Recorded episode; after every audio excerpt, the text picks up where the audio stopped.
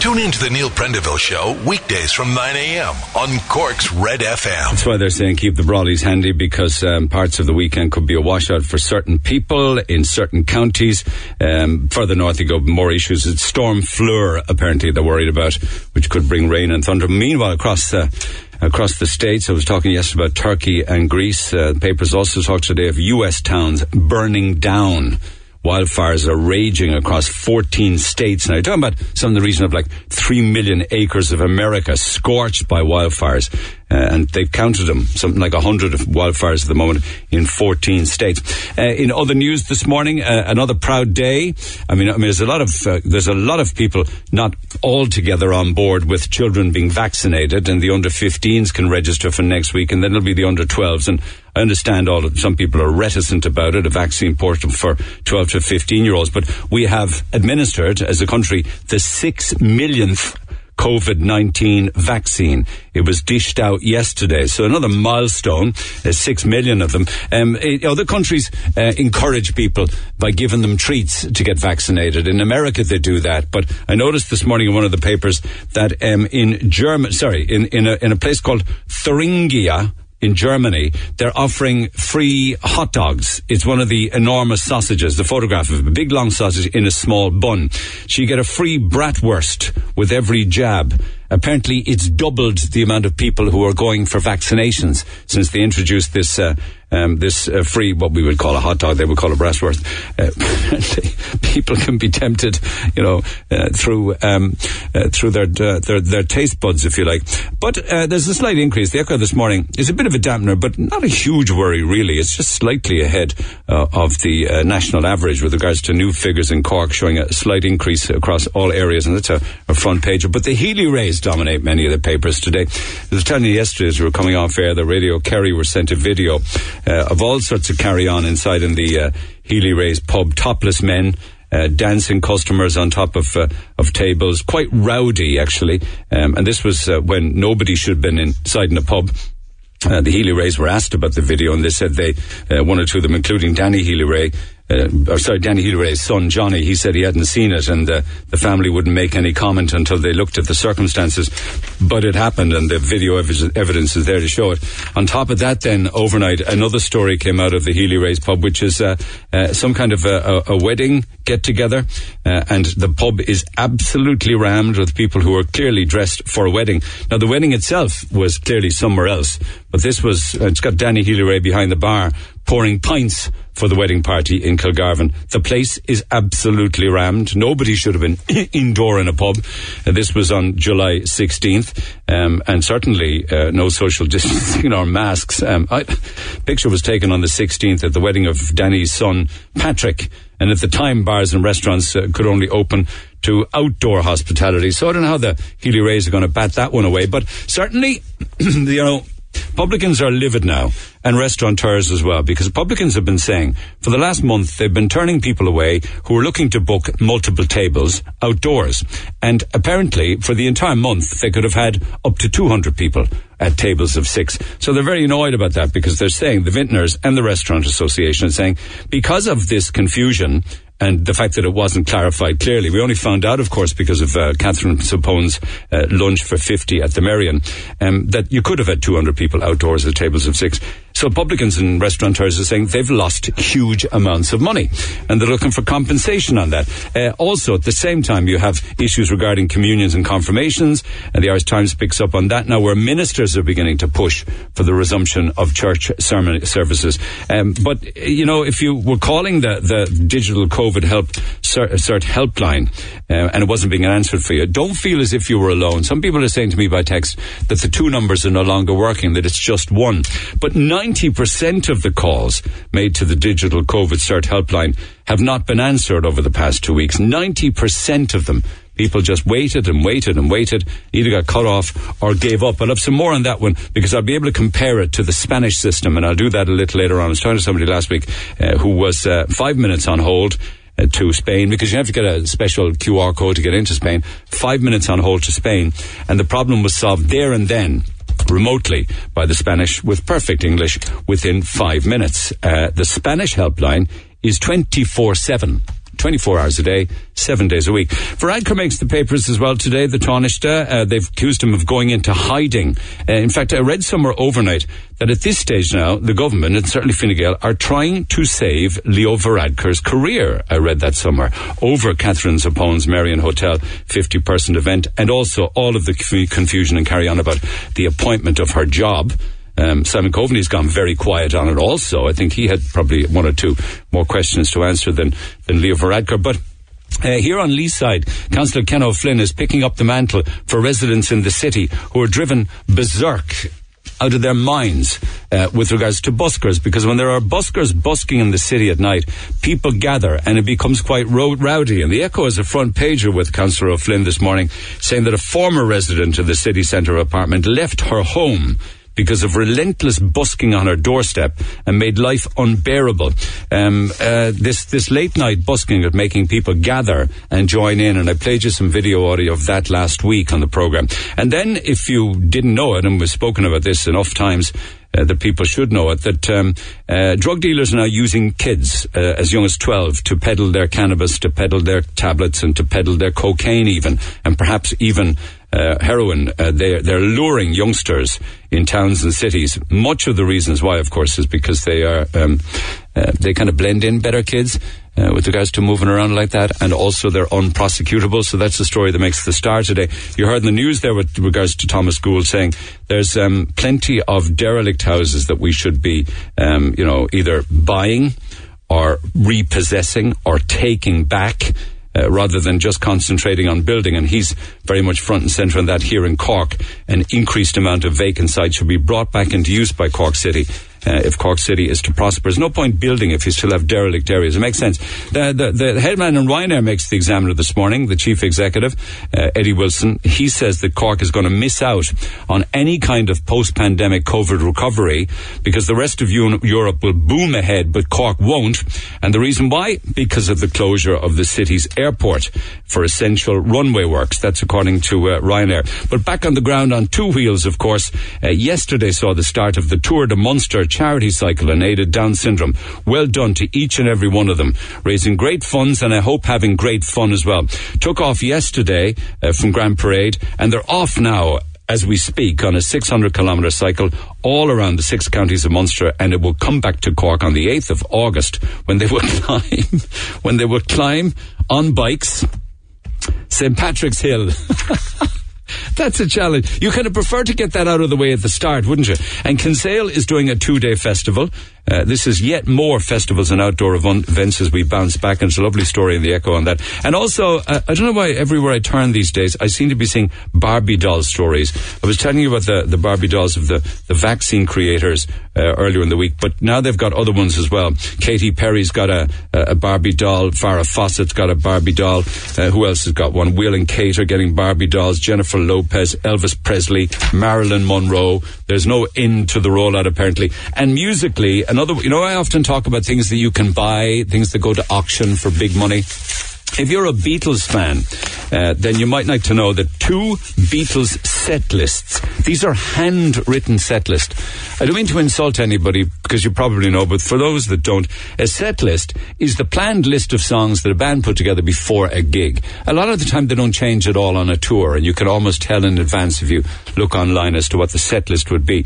But this is two set lists handwritten by Paul McCartney way back in, I think it was 1960 is one of them, and the other set list is from 1963.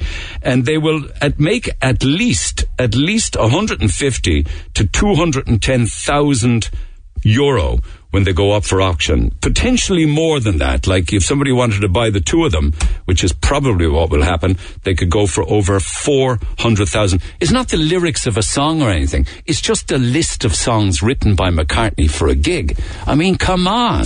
The Neil Prendeville Show. With Tesco, we're grateful to our customers for continuing to follow the guidelines that help to protect us all. All right, lines open 1 850 104 106. Text 0868 104 106. A free food Friday today, so great day, happy day. We'll talk some more about happiness uh, a little later on in our lives, particularly when, you know, comes to Friday. Everybody's got a little bit more pep in their step, and it's a free food Friday, courtesy of ourselves at Oak Farm Pizza, so you can gather for you and your friends for large pizzas with sides if you text who you are and where you are to 086 8104 106. Off you go. We'll do some shout outs across the morning and then pick three winners, four pizzas each with sides, courtesy of yourselves and Oak Fire Pizza. Uh, for all other business, text away to your heart's content 086 8104 106. Now, uh, story in the papers this morning uh, because I did say I'd stay in touch with this with regards to the tragic deaths of uh, two wonderful men in Monkstown earlier in the week. One was Father Con Cronin and the other, um, the bus driver, uh, Mark Wills from Ballincollig. Now, I have an update with regards to um, Father Con Cronin's uh, funeral arrangements. Uh, he will be buried in West Cork, incidentally. He will be, he will lay in rest at St. Mary's Church Passage West uh, from 4 to 7 this evening. It's originally from Bantry, so he will then be at St. Joseph's Church in Coomhola tomorrow from 10 a.m. to 12.30 p.m. And members of the public who would like to visit for personal prayer are allowed to do so in both venues according to guidelines. But the funeral is private. It's a f- private funeral mass. Will take place at two o'clock. It will be live streamed. Uh, and then there will be a private burial in Kilmocomoge Cemetery uh, down west. So those are the funeral arrangements. Forgive me, I don't have any arrangements with regards to the late Mark Wills from Ballincollig, and our thoughts are with uh, his family as well as the family and friends of Father Con Cronin. A man who knew him uh, well was Michael is Michael O'Regan. He joins me by phone. Michael, good morning. Good morning, Neil. Good morning. I, I just wanted to do the funeral arrangements because people would be interested in hearing it. We were wondering whether he would be buried in Passage or West Cork. He's going home, uh, and I suppose rightly so, isn't it true? Yep, that was that was very true. Yep, it was, it was very true to his uh, true to his heart. Yep, he had great devotion to that area. And So, you sure. you go back to the seventies. Talk to me about that. Yeah, uh, that's right. I just thought that was kind of one of the things I kind of wanted to mention that. Everybody, I'm sure, is you know so heartbroken about him. They knew him who he was today and how good and great a man he was. But um, I just consider myself so fortunate to have met him and known him for a long time. Even though there was a 20 year gap between the kind of when he went to Africa and everything, when you first left Ireland to go to Kiltegan, Buchlyvie in Scotland Yeah. which was a college then for, let's say, late vocations to the Kiltegan Fathers. Um, so most of the students there then would be about 21, 22 plus. Um, I went there at the age of 17, so I was quite young compared to the others. And uh, just that when To I heard study for the priesthood, Michael, wasn't it? It was, yes, for Yeah, okay. Fathers, yes. Okay. Okay. Um, I'm just wondering, of, I'm sure, again, because of the age group, there are probably not many people really maybe still around or able to maybe who remember Con from that era. Uh, So I'm you sure shared a, you shared a room apparently while studying, isn't that right? We did, yeah. I spent two years there with Con, and uh, we sh- we had uh, we shared a room together for a couple of years, which is, if you know, knowing Con in those days, it was fun. I mean, he was a big man now, but he was, I think, like everything else, we all shrink in size afterwards. He was bigger then. I think he was about six foot four then, and always the college could never find a bed long enough for him, and always his ankles, feet were hanging over the end. Is he very tall? Yeah, the bed wouldn't fit him. No, no, but typical Con, that didn't bother him. He just adapted as normal to everything else in life. We're hearing great stories all week about him. Actually, that's another lovely one. Big And lanky con, the bed too small. Somebody, there was a lovely interview by somebody there that was local parsons talking about his life, and he mentioned in it that um, he was never a great sportsman. And honest to goodness, you know, I was talking to kind of my partner here about him, and he never was. He, honestly, he hated football. He was on the pitch. If the ball came near him, he just batted it away. and he didn't know that was wrong. His best position was in goal, leaning on the goalpost. and if you tackled him, well, he didn't, because he, he never chased you. If you went near him, all he'd do was just push you over. Because he had the size to do it, and he didn't think there's anything wrong in that. With his height, he'd have been handy up front, heading the ball into the net, but it wasn't for him. He like. would. That would be an effort. That would, that would be an effort. If if somebody accidentally bounced the ball off his head and it went somewhere, that'd be good. But Yeah. other than that, no. He just he would just shove you over. and he was such a- an amazing man. Even then, I remember we had a small chapel in the um, in the college, so I had to go attend mass every morning, etc. And in the old days, I'm sure yourself, maybe a lot of your listeners would remember, they used to swap the, the, the, the, the, the book over for the gospel from the right hand side to the left hand side of the altar. So you kind of pick the gospel up, you go down the kind of two, three steps, genuflect and up the other side and put it on the other side of the altar. Con because of his size, and honestly, you know, he had no kind of ceremony about this at all. He would do that in one long stride. So he'd pick the Bible at one side, stretch across, down three steps, up the other side, with a kind of a half genuflect in between, and then appear at the other side of the altar quite nonchalantly. Well, I'm here now. What do you want now? Like, you know. you know, there was no ceremony, there's no fuss with God. And uh, go, I'm going back 50 years now. And I think the whole of his life there was no ceremony, no fuss. He was just a big, larger than life personality that nobody has anything to say but kindness about. Honestly, he was, he was, he was really, really. Uh, did he then go straight to Africa after um, or being ordained? Yeah, yeah. I mean, I only did two years. I hadn't got that devotion or vocation that Con went on to do and became the great man he was. Um, so I left after two years. But Con went to Africa. Tough call to make to decide not to proceed. Is it, I'd say, is it? Probably, yeah, probably. I'd say so. Yeah, yeah. But he came back to England, and then he, he, he went to visit uh, in Scotland again, and he tried to look up some of the people he'd studied with. Was that like twenty years later? Then is it? 20 years later, and then lucky enough, if he had, he had a contact number, the college had still had a contact number address for me. He got in contact with me, which was a great surprise for 20 years, and I said, look, he was travelling down train um, from Scotland. I said, well, I'll meet you at New Street Station and pick you up. And I said to him, what if I don't recognise you? He said, "Okay, what I'll do, he said, when I get onto the railway station in New Street, and it's a big station, New Street, he said, I'll throw a handful of coins up in the air, he said, and that'll be me. Did he? And I laughed. Anyway, New Street Station, concourse, loads of people. And honestly, you'd be you you have to be totally blind not to recognise Con if you hadn't seen him for sixty years. You know, Con was Con, and sure he was Con. But that did not stop him throwing the handful of coins up in the air amongst all these people. and all this clatter and clatter and clatter on the concourse, on these tiles, and everybody looking around thinking, you know. And again, it was just Con, pure, pure big hugs, and we had a great couple of days together. Well, it must have been Uh, amazing to be so happy, you know. Honestly, and that's why I think, I mean, everybody is so heartbroken about him, and I know him where he is now, but I just thought it'd be so nice to, you know, recall some of the real, real happy moments of Con when he was younger, who he was. And what did you um, do on that day after the twenty-year reunion? well, went out for a pub lunch. and then he came back to my house, stayed, you know, stayed for a couple of days. And it was like everything else. I think one of the uh, comments on the radio, on your own station, where they said that, you know, even though, despite all his fun and humour and everything else, God was very close to him. And he stayed in my kind of spare room in the house, and I went in next morning to kind of, you know, tidy up for him, everything else. And there it was, the Bible, his little Bible next to his bed for him, his prayer books, you know. And you, you think, oh, what a great night, a great day. And you think, you know, Con is still Con, he is that man. Yeah, it must have been amazing that he knew the path for him in his life and he followed it happily and contentedly and shared so much Yeah. happiness with people. You know? Honestly, I mean, the thing is, he was such such a funny. I mean, looking enough, my aunt Kathleen in Manchester, it was met him many years ago at a family reunion in Ireland. Um, watches or listens to the radio, Irish radio stations on her iPad, and she noticed it and and um, recognised his photograph, and unfortunately, she rang me. So You must have been heartbroken when you heard the circumstances of his death. Ah, I still am, honestly. But that's not the point now at the moment. You know, there's a lot of people there suffering a lot more than I am. But just going back to the age group when he was so young, and I remember how so much fun he was. Yeah. You know. You know he died a hero. You know that. You're aware of that. So I hear, so I hear, and that would be just typical him.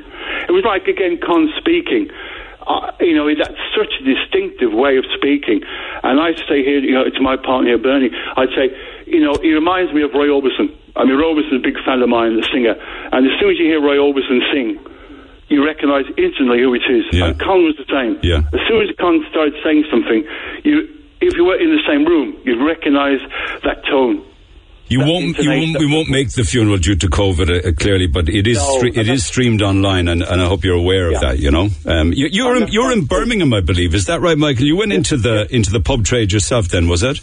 I did win the hospitality trade in Birmingham and London, and then spent 10, 12 years across in, in the Middle East doing the same thing, running the hotels in over there. Um, uh, you know, you, you kind of uh, so privileged. To thank you for letting me come on the, the radio station, really, to share my really such happy early memories of Con. Okay, well, listen, happy to do so uh, and putting smiles on our you for listening faces. Look, look after yourself and stay listening, Michael. Thanks for taking the call. Cheers. And uh, please offer my condolences, obviously, to Mark Willis and his family as well. You betcha. And Okay. the people there. But thank you very much for the privilege. Well, thank you very much for letting me talk about it and the privilege to let me know, knowing it. Sharing your stories. Lovely stuff. Honestly, thank you Take so, care, so Michael. much. Cheers. Take care. Thank you. Um, thank you so much. Uh, Brenda, Brenda tells me that there is uh, um, some detail now with regards to the late Mark Wills, and this is posted on RIP.ie on August 3rd, 2021. Unexpectedly, Mark, late of Bus Éireann, loving father of Killian and Rebecca, beloved son of Stephen and Madeline, brothers of Gwen, his twins Stephen, Brian, and Ken, sadly missed by his loving children, parents, sister, brothers, brother-in-law, sisters-in-law, nieces, nephews, Deirdre, relatives, work colleagues and friends. Oh my God, he shared so much in his life with so many people. Um, may he rest in peace. Due to the current government guidelines, Mark's funeral will be private, but his mass will be streamed live at 11 a.m. on Saturday. Uh, so that's tomorrow. Uh, and of course, if you would like to leave a message, which would be nice, a message of condolence for his family, you can do so. Um, and that's on the rip.ie uh, website, you know, where you can leave little messages, and that would be a nice thing if people wish to do so. So now you're up to date, lads, and again, our sincerest condolences to both families. A very, very, very tragic event this week on Leeside.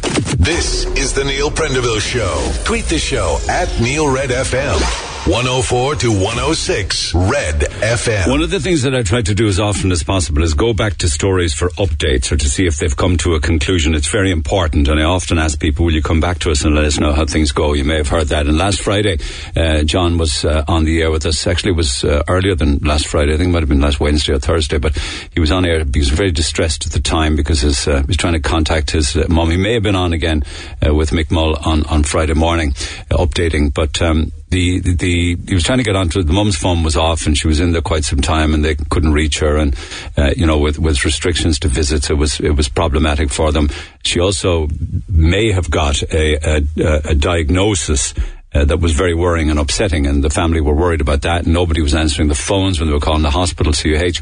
Well, apparently a porter was listening to the show at the time uh, and plugged in and charged their mam's phone, so they managed to make contact. But I believe that she's home now, so John Mullins is back again with us. John, good morning. Uh, good morning, Neil. How are things? John Mullins in, in, in Ballyphehane. But uh, did I get that right? Have I missed any of the backstory there? Just bring me up to date. No, no, that's that's just really uh, Neil. Uh, Mom came home. I collected her from hospital the other day. Um, she must go back in in eight weeks. Now, look, I can't go into her medical details on air, but um, Oh, so I won't go. I won't talk about the diagnosis that you were worried about then. um, we we don't know yet, Neil. Okay. That's okay. the honest answer. Okay. Um, we won't know for eight weeks until they do more scans. All right. Okay. Okay. So how long was she in in total? Uh, ten days. All right. And she's home now. Why? she's home because, um, okay, her, look, her pancreas is, is enlarged, okay? It's inflamed Yeah. because of an infection, okay? Yeah. Now, they're saying that there is something there, but because it's so inflamed, they can't see what it is. So she's on medication, and in eight weeks' time, they'll bring her in for an MRI scan.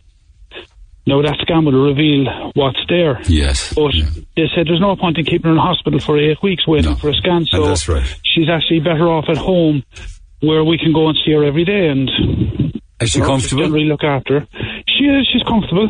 She is. She has uh, her radio and her television in her room, and she's you know she seems to be content. You know. And her family within arm's reach. Oh, she look. We're all in the Ballyphehane area. Yeah. Yeah. You know, we're all within five minutes of mom. Like Yeah. So that You know, porter, so- the porter plugged in the phone, was it? Is that what I heard? that's that's it, Neil. Yeah. Um, I was on with Mick on Friday, and just basically appealed for anyone up there to you know go up and just for God's sake plug in the woman's phone. You know. So, in fairness, a porter who would not give us his name because we wanted to thank him. Yeah. Uh, no, he wasn't the only one, Mick. There was other people came on board as well. There's actually neighbours of mums who had people working in the CUH. They made inquiries for us and they got a lot People of are brilliant, aren't they? Um, unbelievable. Yeah. I mean, we often dwell on the negative and the bullying and the trolling and all that kind of stuff. But deep down, most people are just kind. Oh, without a doubt, Neil. You know, when push comes to shove, and I think it's, uh, I'm not saying it's unique to Cork, but there's something about the Cork spirit, you know, that, Yeah. you know, I think it is unique when to us. Needs, When needs, you know, when people need stuff, you know, it just Cork people, whatever it is, you know, and, you know, the one thing that we'll take away from this, Neil, is that, like, how broken our health system is. It's it's absolutely crazy. And like I said to Mick Friday, look, and I'm repeating myself again, this was never a nurse and doctor kicking exercise from us. This was the HSE. This is Paul Reid. This is Stephen Donnelly. This is Micheál Martin. Like the buck stops with them. Uh, I- It was frustrating for you not being able to go in for all that length of time, but more so when nobody would answer the phone or give you an update and your mother was in there on her own, wasn't that it? Correct, Neil. I mean, we we had no issue. As much as we'd have loved to have gone up to see Mum, we understood the restrictions and we understood why the restrictions were in place. That was never the issue. But the issue was that we were getting drip fed things from Mum on the phone that people were supposed to be saying to her that we hadn't a clue. Yeah. And yeah. it took my brother to go You didn't know whether she was confused or not. Your brother went up, yeah. no. yeah. Yeah. he had just kind of threatened to do a sit down protest. And within, he timed it, within 18 minutes, there was a doctor down the fire talking to him. I know, I know. Sometimes you just No. have to push, you know. Yeah, yeah. But look, she's in good spirits, Neil, and Okay. she's very grateful. And listen, uh, she got a phone call there then last Friday evening from Paddy O'Brien, great Paddy O'Brien. Yeah, it doesn't surprise me. And they spent an hour. And believe it or not, Neil, how small a world there is. Paddy knew my mother very well and my late father. That doesn't surprise me. either. How, how come? Um, my late father and Paddy were very, very good friends. It's just that Paddy never caught the surname, Gotcha. Mullins, you know. yeah. And when I told him who they were, um, Yeah, I don't know how he Yeah. gets so much time in the day to do all of the things that he does, but he does. In fairness to him, man is incredible, Neil. Yeah, yeah, he's like a Duracell bunny. You know? Okay, so you uh, do you have a bit of a waiting game now for for some weeks, but fingers crossed that all would be well. Well, fingers crossed. And the main thing, Neil, she's she's within arm's reach of us now. Do you know what I mean? Yeah. Okay. You know, I was able to call up to her yesterday. Now after work for a while, my sister was there, my brother was there, so that means an awful lot. Home is where the heart company. is. Yeah, yeah absolutely. Uh, exactly, Yeah, exactly. absolutely. Okay, You know? listen, good to catch up with you, John. As always, do stay in touch. I'm delighted your mum is home. And Neil, listen, thanks for everything yourself, Brendan, the team there, the- right. you know, for helping us highlight this issue. Okay, thank you so much. Take care yourself. Not Cheers. Have a good weekend. John Take Mullins, care. take care. Take care. care. Uh, how about some praise for the government for a change? It's all good that we have opinions, whether we agree or disagree, so be it. But I feel all the verbal attacks on the Irish government is just unfair. Uh, I'm not into hidden agendas or ulterior motives or attacks on our freedom or this devious plot to deny us freedom. The government is simply trying to do what's best for the country. Trying to please all of the people all of the time is clearly an impossible task. Down through the years, Irish governments have been criticised. It's just the way. It's a national pastime. It's often been justified. I'm not a supporter of the present government, but against all the odds, they've struggled on, and in the end, they've done an excellent job under dreadful conditions. Most of Europe, the UK, and the USA wouldn't touch them. They had an awful housing problem, the uncertainty of Brexit, and the antics of the British government leading us up the garden path, a crippling attack from the coronavirus, a computer problem from our Russian friends, followed by a second, more vicious attack of COVID. There were problems around every corner, and it was difficult to find the answers to these problems because the situation kept changing by the hour. So the hurlers on the ditch, like vultures in the mist, licking their lips and sharpening their claws, were in their elements with an answer for every conceivable problem. But remember, hindsight's a wonderful thing. One of the biggest difficulties was the blind, selfish ignorance of many people. They won't wear a mask, they won't get vaccinated, they continue to mingle and tell the world they're not sheep, that they're lions, and they won't be gagged. Do they realize that they are the very reason why the positive cases of the virus are still high and perhaps even getting higher? Uh, this is a deadly, silent, contagious disease. There are no outward signs. It is leprosy without the scabs. The medical people have their finger on the situation, and we should be influenced only by their advice. People who are, not vaccinated should be made known to the public. It's an interesting one. It's simple, painless, and harmless, and it saves lives. There are potential time bombs of deaths, and I don't want them near me. And I hope anyone without a mask stays far away from me. Are they not afraid to pass on this disease to their loved ones, their children anymore? If all the government's precautions save just one life, then it will be worth it. Opening up hospitality was fraught with danger. The digital passport to gain entrance is a perfect and a fair solution to the problem. Again, screaming, we have our rights brigade up in arms. They say it's an attack on their freedom. I feel it's a fair-minded solution to a difficult problem. Maybe these brave, self-righteous lions in our society might see the light, get a life, wear a mask, and get vaccinated. So straight to the point, as usual, uh, Jim McKeown by email to neil at redfm.ie. Not quite sure about one part of it where you say people who are not vaccinated should be made known to the public. How would you do that? Issue another cert for the unvaccinated? Get them to wear a sign or a badge or what? Be able to ask them? It's interesting.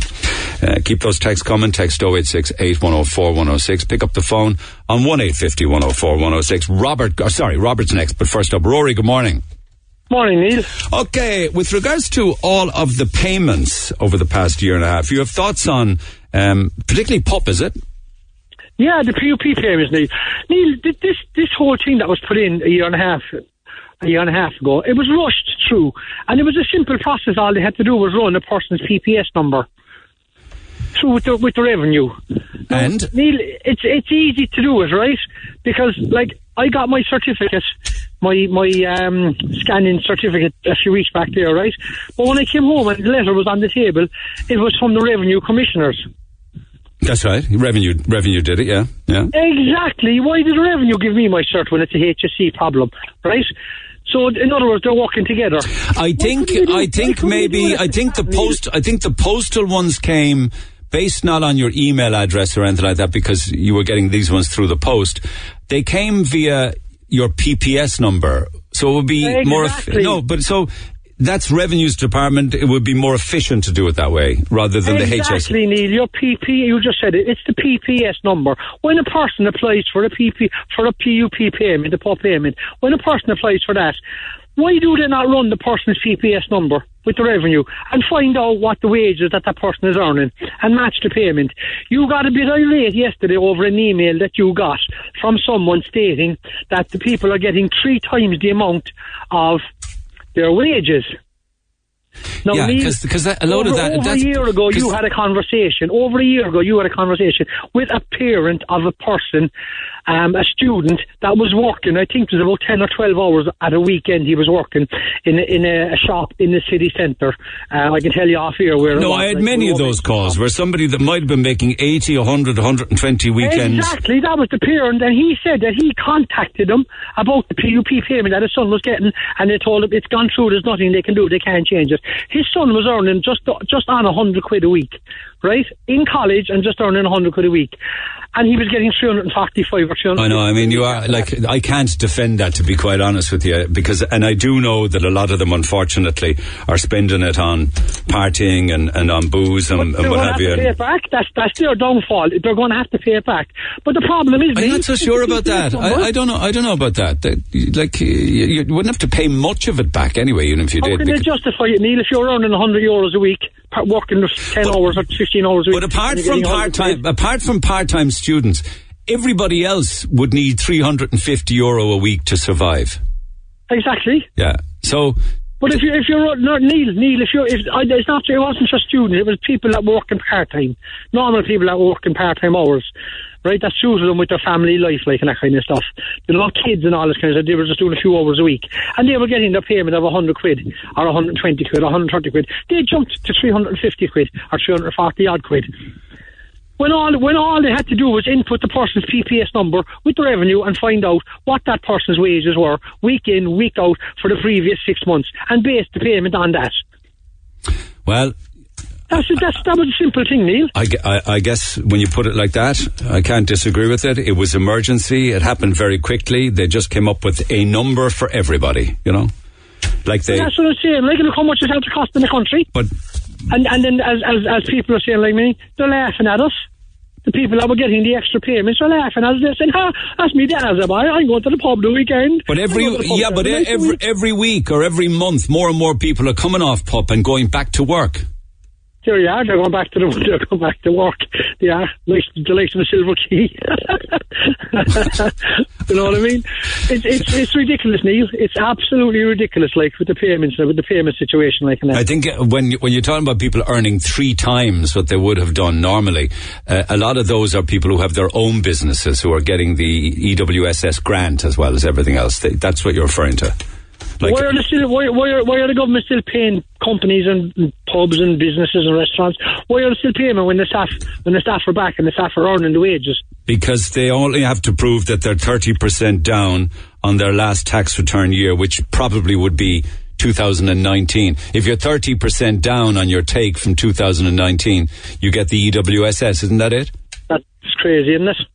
Okay, well, let's see if what other. Yeah. yeah, okay, well, maybe it's water under the bridge now. No, but it, I just thought about it yesterday morning because you read out an email and you, were, and, and, and, you kind of raised your voice. You were kind of saying, you, you kind of said, like, um, where? Show me, you said. Show me, show me. Where are people earning three times the wages? Where because it's very it's very easy and, for people. Thought, Jesus Christ! I thought, hang on a while. You only had a conversation last year with a few with a few parents re- relating to this, like and that, you know, and their parents contacted the, the, government, the offices, like the relevant offices, to actually try and stop the payments that their kids were getting, like when they weren't earning that all along. I mean, I found that amazing that a, co- a parent would even call revenue and say, "You're paying my son too much." But well, they look probably down to the future. They look down the line and thinking this can't be right. Like there's probably going to be repercussions at, at, the end of the year or when this finishes that you're going to have to pay back. Like, and if my son spends the money, then how is he, how is he going to pay back the money or right. he's going to pay back the money? Okay, let's see if there's calls or texts on the back of that. Thanks, Rory, as always. Have a good All weekend. Right, Cheers. Text 0868 104 106. Talk to Neil Prendeville now. 1851 04 106. Red FM. Free Food Friday today. Oak Fire Pizza, Real Wood Fire Pizza in Douglas, Clonakilty, Bandon, Princess Street, and Gillabbey Street. And you can text, or indeed you can WhatsApp, whichever you like. Uh, text WhatsApp 086 8104 106 who you are and where you are. We'll have three winners, four pizzas each, and two sides. We send you the vouchers. You pick up the pizza at a time that suits you. And I was giving out the helpline numbers, and we continue to do so from time to time. Good news this morning, at least in this regard, because now they have launched an online service as well. So you have the helplines but now they have an online service as well where you can um, go online, request changes if there was a spelling mistake or name change or whatever, uh, or if you don't want to post it posted and you want it emailed faster, all those kind of things. You can do that now online. The digital COVID certificate self-service online portal is COVID certificate portal.gov.ie. So COVID certificate portal, all one word, .gov ie. Oh, can I just remind, because people ask me, they honestly do, and I get texts all the time, if you don't have a COVID cert, but you do have the HSE's vaccination card, is that acceptable as valid proof of vaccination, say for indoor dining or going in supping for a few, you know, a couple of pints in a pub? It is acceptable on the doors. The, the COVID vaccine certificate, yes, but also the vaccine card proving uh, two doses. So, lines open at 1850 104 106. If I was to begin to read out the amount of texts and emails I was chatting yesterday. Uh, it started with one call about uh, side effects. Then it became a second and a third. Now, you could say that all of those side effects are just coincidental, that they would have happened anyway. You know, um, but then I got started to get texts, and I got pages and pages and pages of texts from people with regards to side effects following the vaccine. So, um, I also got a call then from um, hyperbaric oxygen chamber in in Bandon, and they're supposedly up the walls, or at least very busy, very busier than they normally would have been. And I was curious as to whether this might have been COVID and vaccine related. Uh, so Robert Wilmot joins me by phone. Robert, good morning. Good morning. Is it true to say that your numbers are up, your inquiries are up, and your bookings are up? Yes, we're a small unit here in Bandon. We run a hyperbaric oxygen centre, and uh, I suppose we're research going on uh, at the moment now, there's a research going on in Queen's University, and they realise that hyperbaric oxygen is very good for the healing of uh, COVID 19. Okay. Sorry, okay. Is that with regards to people's lungs, is it? Well, uh, with I suppose with COVID, you can have different. You can have joint pains. You can have headaches. Yes. Uh, respiratory problems definitely is a big one. Nausea. It's like a bad flu or a bad hangover. Bad. Yeah, yeah. Yes, and what people are finding, like fit people now that have got the COVID, what they're finding is that they think, say, after a couple of weeks, that their recovery is very good, but until this, after, uh, we say, walking, uh, hill, going up hills or going up steps, going upstairs, they find that their, their breathing is giving them a problem. So into the oxygen chamber they go for a period of time. Is that it? Well, well, what, what we're recommending is from we, we look, we're a unit here in town, a voluntary unit, where there are two commercial units in one in Dublin and one in Galway. But we're based under a, a unit in Dundee under Professor Philip James, and the one, and there are about I suppose fifteen in England.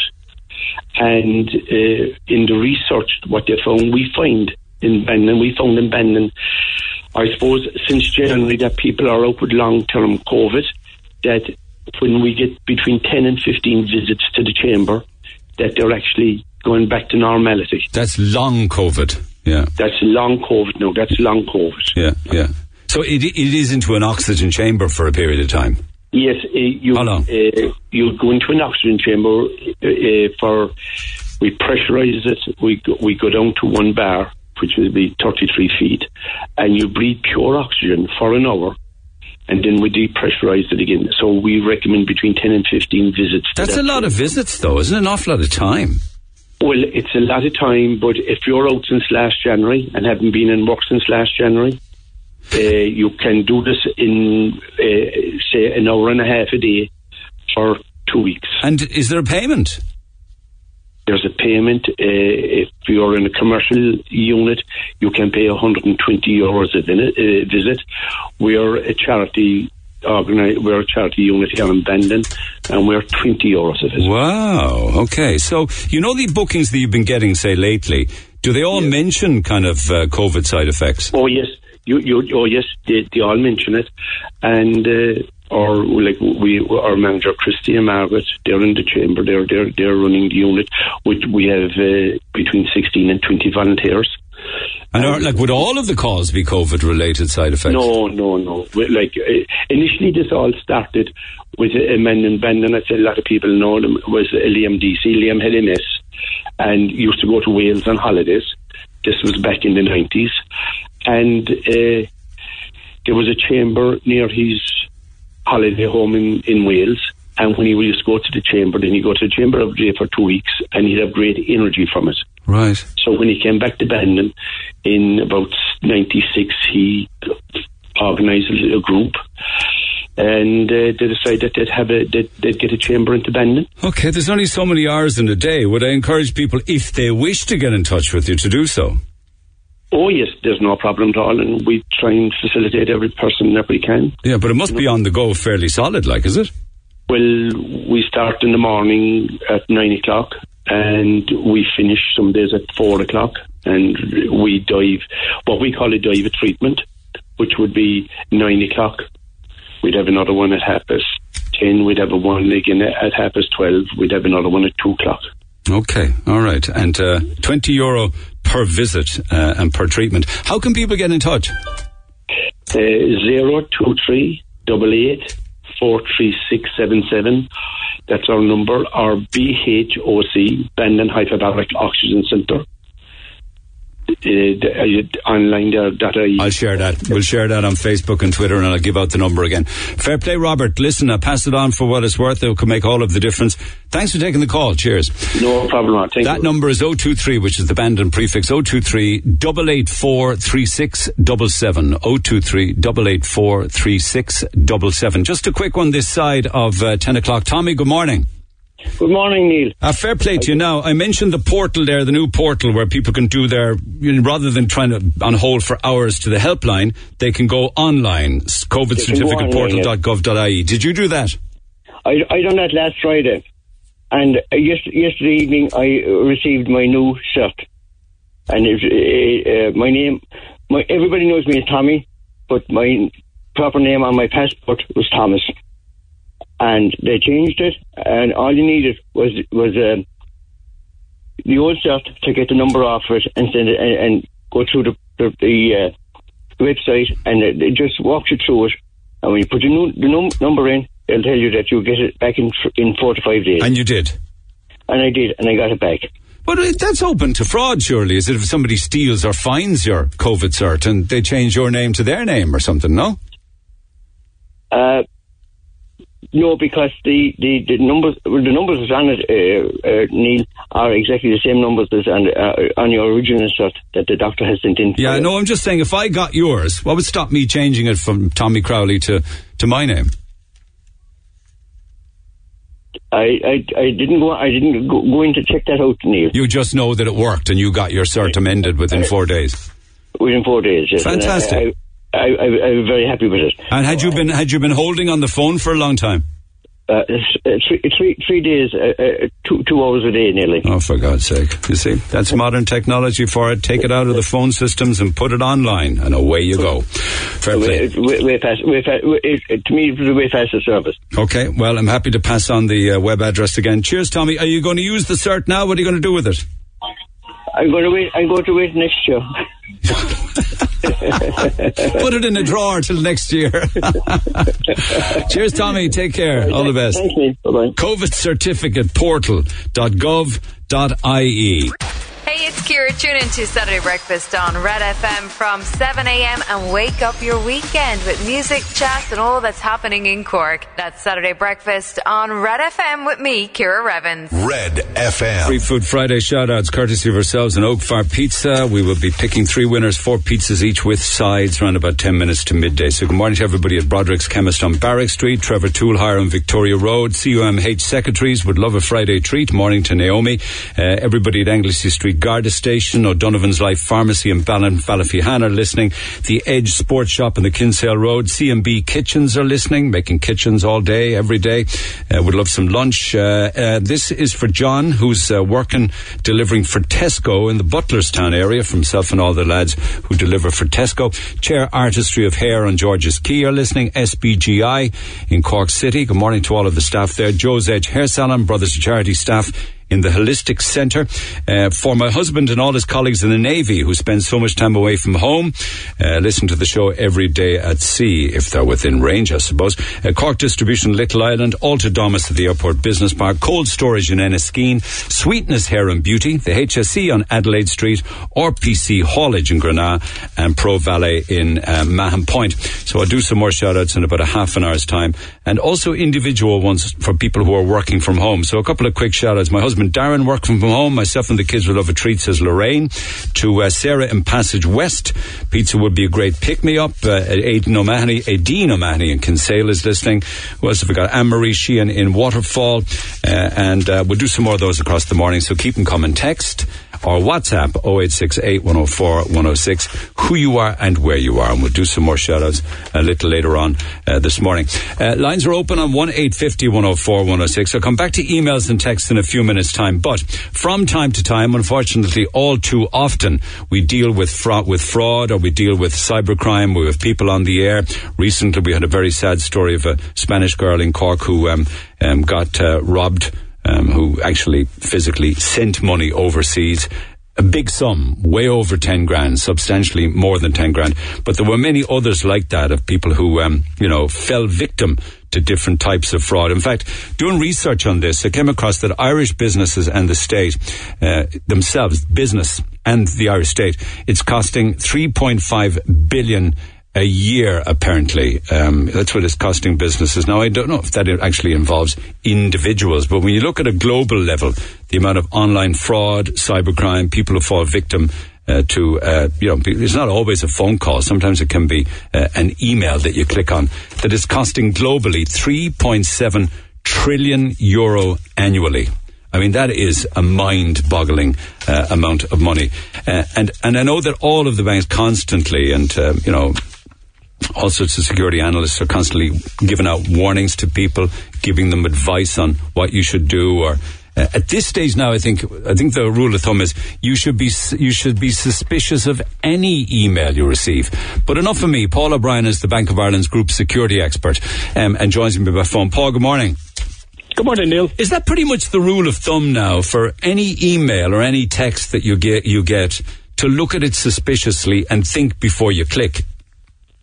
I think think before you click is very good advice. Um, it, listening to you there, it, it, some of this can sound very, very scary and a little bit like, how could I ever keep ahead of it or how could I ever keep on top of it? So I think it's important to keep it simple and particularly remember that you know the keys to get into your account are things like the pin that you use or the pin that you use in your card. So really, if you keep those safe, you kind of don't need to worry too much about what kind of things might happen on the other side. We'll worry about the, you know, that complexity uh, and we'll worry about, you know, trying to stop it from that end. You keep your pin safe. Don't give it to anybody. Nobody can get into your account at all. But what if you're asked for, like, well, I know banks ask for some of the numbers. even yesterday now when I was ordering a statement, I was asked for three of the six numbers, you know? Yeah, no, it's a fair point, Neil, and it, it's something that, that, that we're very conscious of, and we're, we're trying to look at ways that we can, again, simplify things for people. I think the important thing to remember, though, you mentioned emails. To be honest, we see very, very little emails at the moment. It's mainly text messages and phone calls. Text messages, I suppose, because we're all more likely to to you know look at our phone or, or, click a message in a link or sorry look at a text rather than you know go off and, and look at your Gmail or your Hotmail or whatever.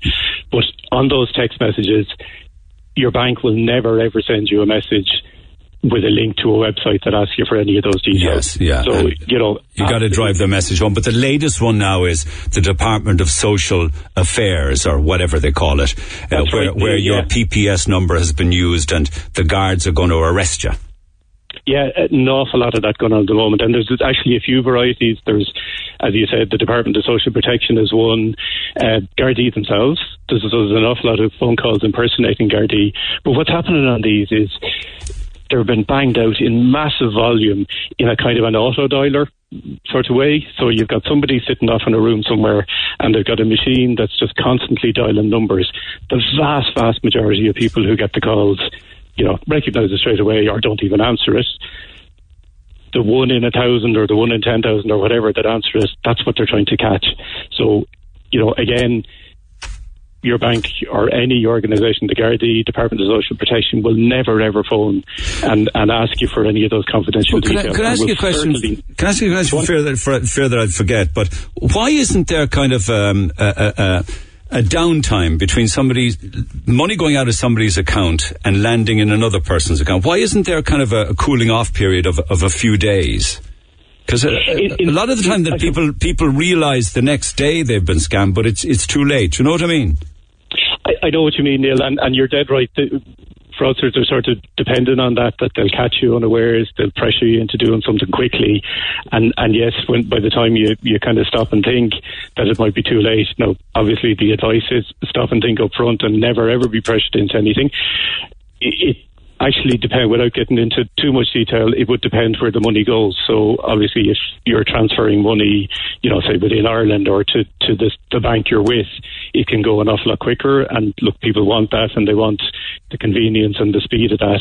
If you're transferring money abroad obviously sometimes it can take a little bit longer. But but again you know, the advice is don't be pressured up front, and then if something does happen, let your bank know as soon as possible because the quicker the quicker somebody knows, the quicker the chance there is of, of chasing it. Okay, but does a bank not have a system where it would flag a warning?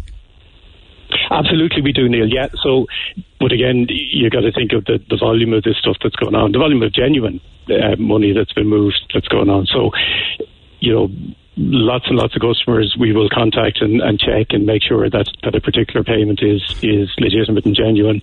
Again, though, what the fraudsters and the criminals are trying to do is they will try and make it look as genuine as possible.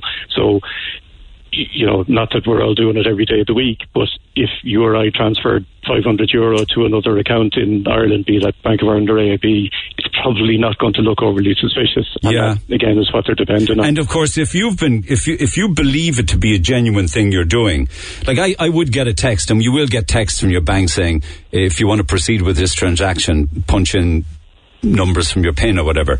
But if you're believing that this is a genuine thing, um, you'll you'll you'll you'll do that. You'll put in the pin and you'll send the money. Yeah, but again, those pins and codes are only to you know confirm a transaction that Yeah. you were doing. So Yeah. you're dead right. Yeah. If you're if you're doing something on a website, you'll often get you know on that website, be it let's say Amazon or something, you'll get you know we're going to send you off to a, a verification page, and you'll get that message from the bank with the code. Again, though, we've seen cases where the fraudster will try and convince you, you know, you'll get the genuine code, but they'll try and convince you it's for something else. So again, just stop and think and be careful. Those pins and codes are only either for you to get into your bank account or to make a payment out of your bank account. So never ever give them to anybody else, Yeah. no matter what the story is or why they say they need them. You, you have research out actually that was done with Red C, where six, over 60% of people said they received a fraudulent email, SMS, or call claiming to be from their bank. Nearly three quarters regularly consider the threat of fraud when they're online. Smishing or fake texting is the most common form, which is what you said. Um, um, but when do banks pay back the money, uh, if ever, when somebody realizes they've been conned? Do you do banks ever pay it back? Well, so I suppose our first priority is that we never get to that point. Yeah. So, you know, we want to make people aware of this. We want to stop it happening.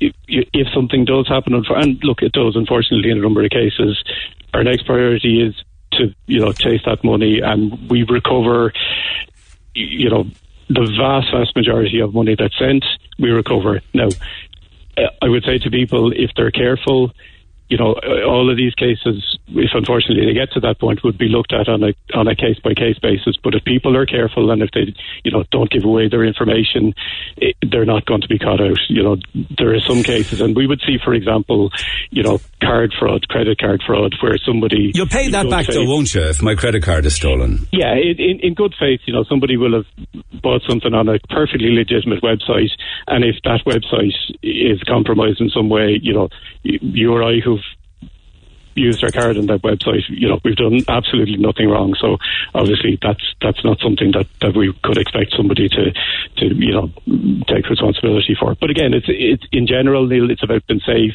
Yeah. It's about particularly pe- keeping those pins and codes safe and never giving them to anybody. As I said, no matter who they say they are, no matter what their story is.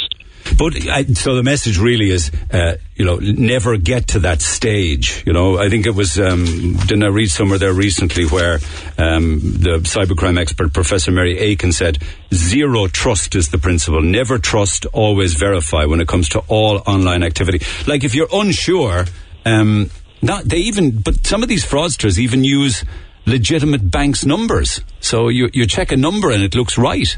You know. Yeah, I, and, and not just banks. So again, going back to the you mentioned the Department of Social Protection or the Gardaí, and even some of those phone calls, the Gardaí will say they'll pop up on somebody's phone with you know the local Garda station number. Unfortunately, it's it's relatively easy to do that, but again.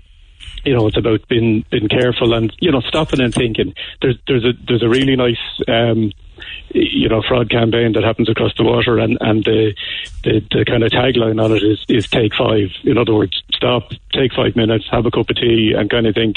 I know. Hang on, now the guards aren't going to phone me and say.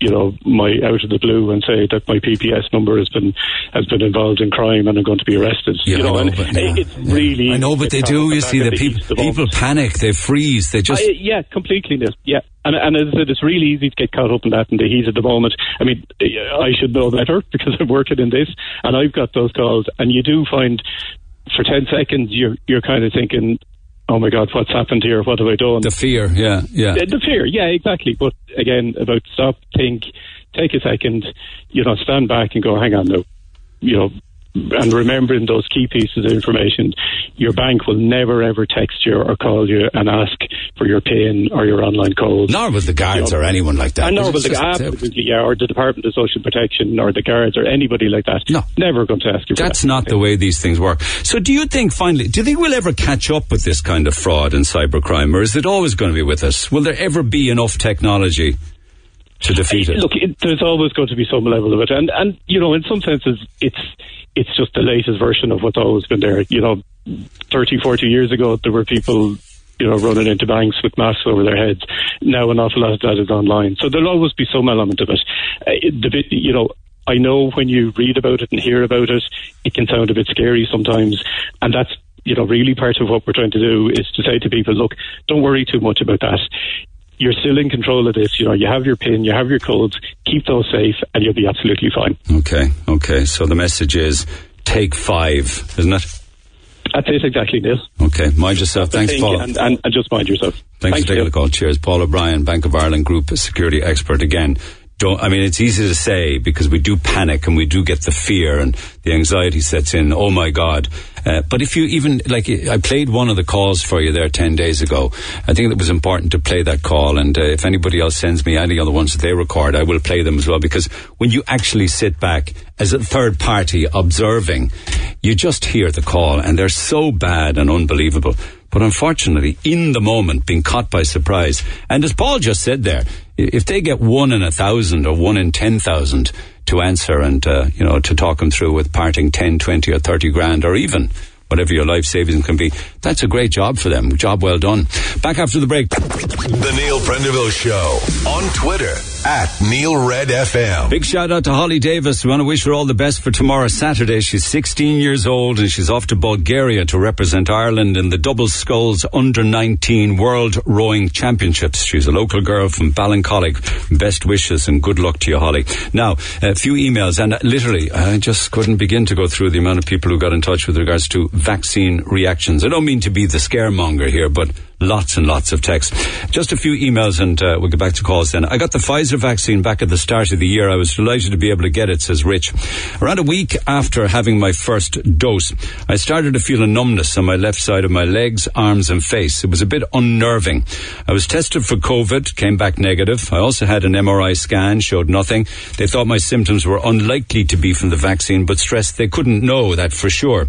They also couldn't rule out if I could have been asymptomatic COVID prior to receiving the first jab, but we'll never know any of that. Anyway, finally, I went for the second jab a little later than usual and started to experience a tingling in my tongue within a few hours. Then I got issues re- relating to vertigo, exhaustion, numbness, and tingling sensations. I've been back and forth between GPs. To cut a long story short, they have now diagnosed it as post-vaccine reaction. Even now, I'm still not where I was prior to 2021. I still get very fatigued. I have migraines. I was a very energetic person before this, but apparently time is the only really real healer. They call it uh, post-vaccine reaction. Is that is that an equivalent to long COVID? I wonder. Um, Heine, my father is a 63 year old man, hardworking all his life, lived for driving the roads, fine and healthy, no issues. Long story short, he received his second AstraZeneca vaccine. Within 24 hours of getting it, he had suffered two facial seizures. He was rushed to hospital and is now ba- is banned from driving trucks for 10 years and also banned for driving a car for one year. Driving is his life, and now his livelihood is gone. No wonder people get mental health problems and depression. This government is a joke. Um, and then one more here. Let me have a look at this one. Uh, won't go to that yet. Okay. You had a woman on the phone yesterday coming on complaining about getting sick after getting the vaccine. She said, what the hell did they put in my body? I have a couple of points to make about this, says Tig. First of all, she volunteered for the vaccine. So it's not as if she was held down and they injected her. Also, it sounds to me like she actually has COVID. I think some people forget they can still get COVID after getting vaccinated. So there's a chance you could be sick and it sounds like she has COVID, but she's blaming the vaccine because it's the popular thing to do. I've received both shots of Pfizer. Absolutely no side effects, just a sore arm. Funny enough, I had a sore arm when I got the flu last year as well. I got vaccinated not because I don't think I'll get COVID now, but because I don't think, eh, because I do, because if I do get it, it won't be severe and I won't die. I think people forget that the shots are to protect you from dying and getting terribly sick, not prevent you from getting COVID. You'll always get those few people who have side effects, but I bet there are millions of people that are good as gold after it. Let's not have three or four people's stories of side effects be the main story here, says Tyke. Well, I mean, there's a lot more than three or four I can tell you. But anyway, um, I've suffered, um, I emailed you previously about the effects I've suffered since receiving the Pfizer vaccine, the second dose. My symptoms are ongoing. Last Sunday, I took a turn for the worse. I developed chest pains and a pain in my jaw. Phoned South Doc. They rang an ambulance as a matter of urgency as they believed I was having a heart attack. After waiting for three hours, that's another story, the ambulance arrived and I was taken to the Mercy where I spent the night. It wasn't a heart attack, but it is certainly something going on with my heart. Again, as mentioned in my other email, I was fit and healthy prior to receiving the jabs. 43 year old woman who's now a prisoner in her own body. Since my first email, I've blacked out coming down the stairs. Another day I went to the shop and literally had to crawl on my hands and knees home.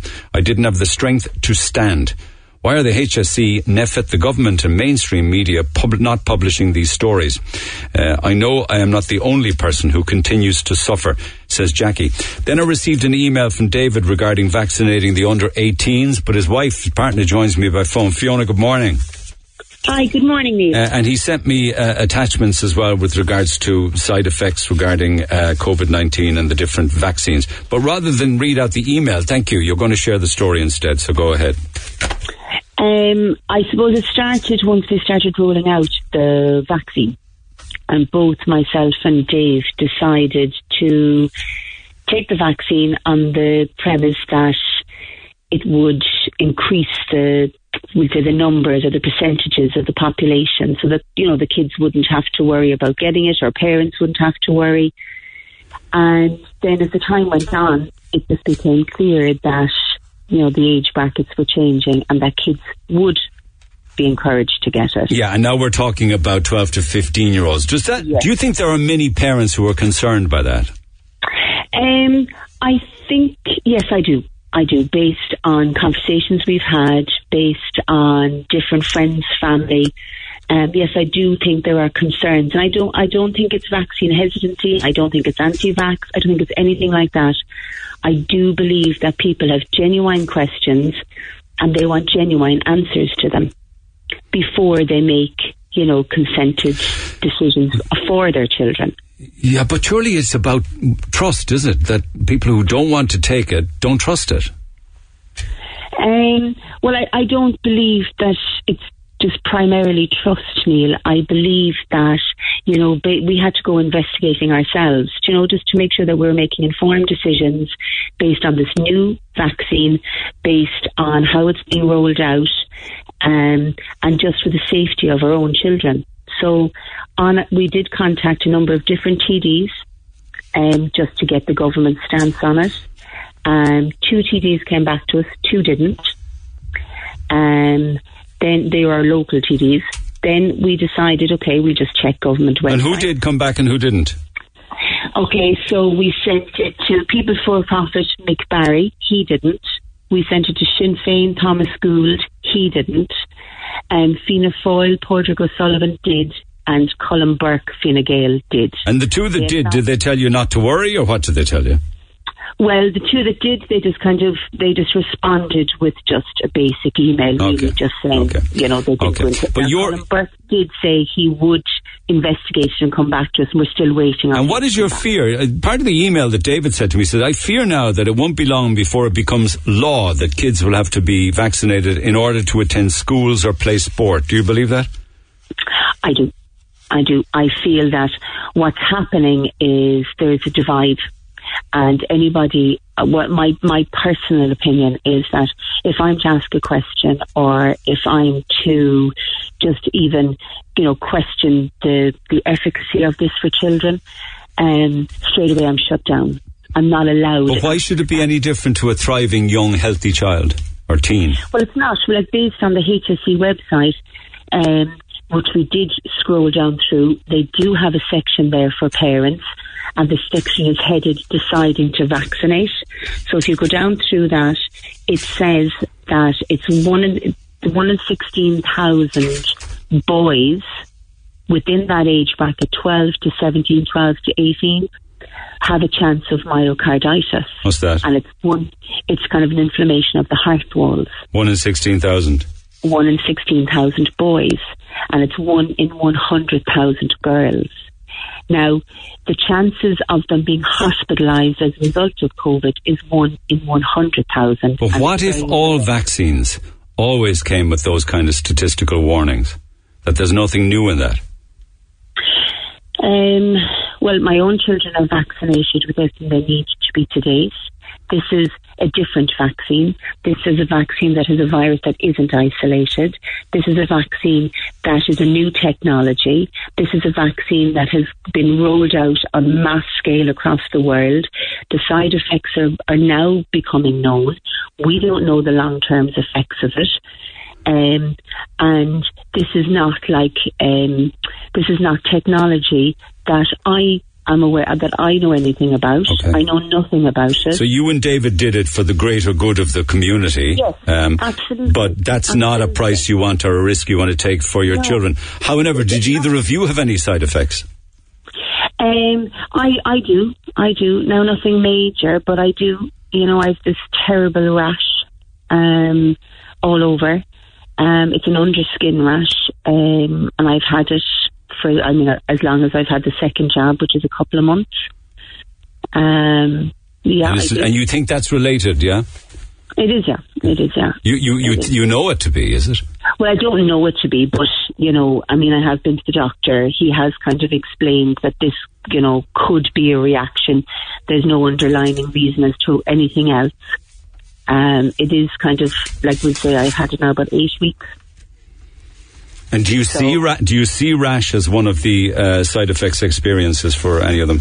It can be. Yeah. Oh, actually, or it is. Yeah, I see it here for AstraZeneca. Um, no, I'd Pfizer. Okay, well, I can check that as well. It's probably Yeah. on that also. And and is it just a case of?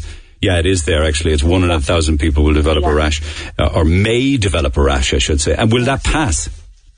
Apparently, but there's no time scale. Do you know? It's it's um, there's no time scale on it. There's no. It could be gone tomorrow.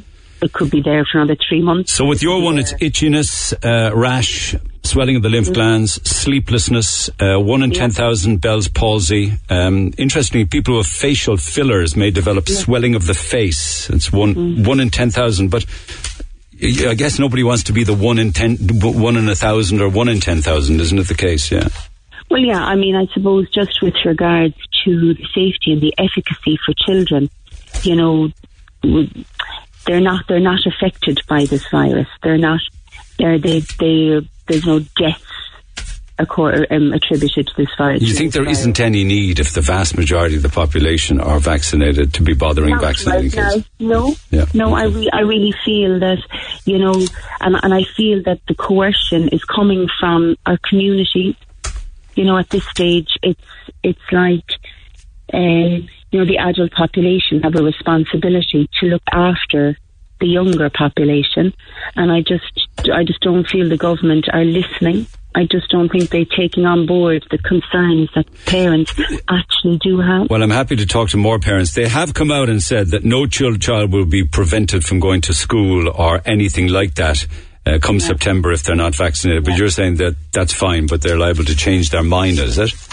Well, I, yeah, I, I do feel I do feel that pressure will change their minds, and I do feel that you know it'll be a kind of um, there will be. I mean, we've already seen it within the adult.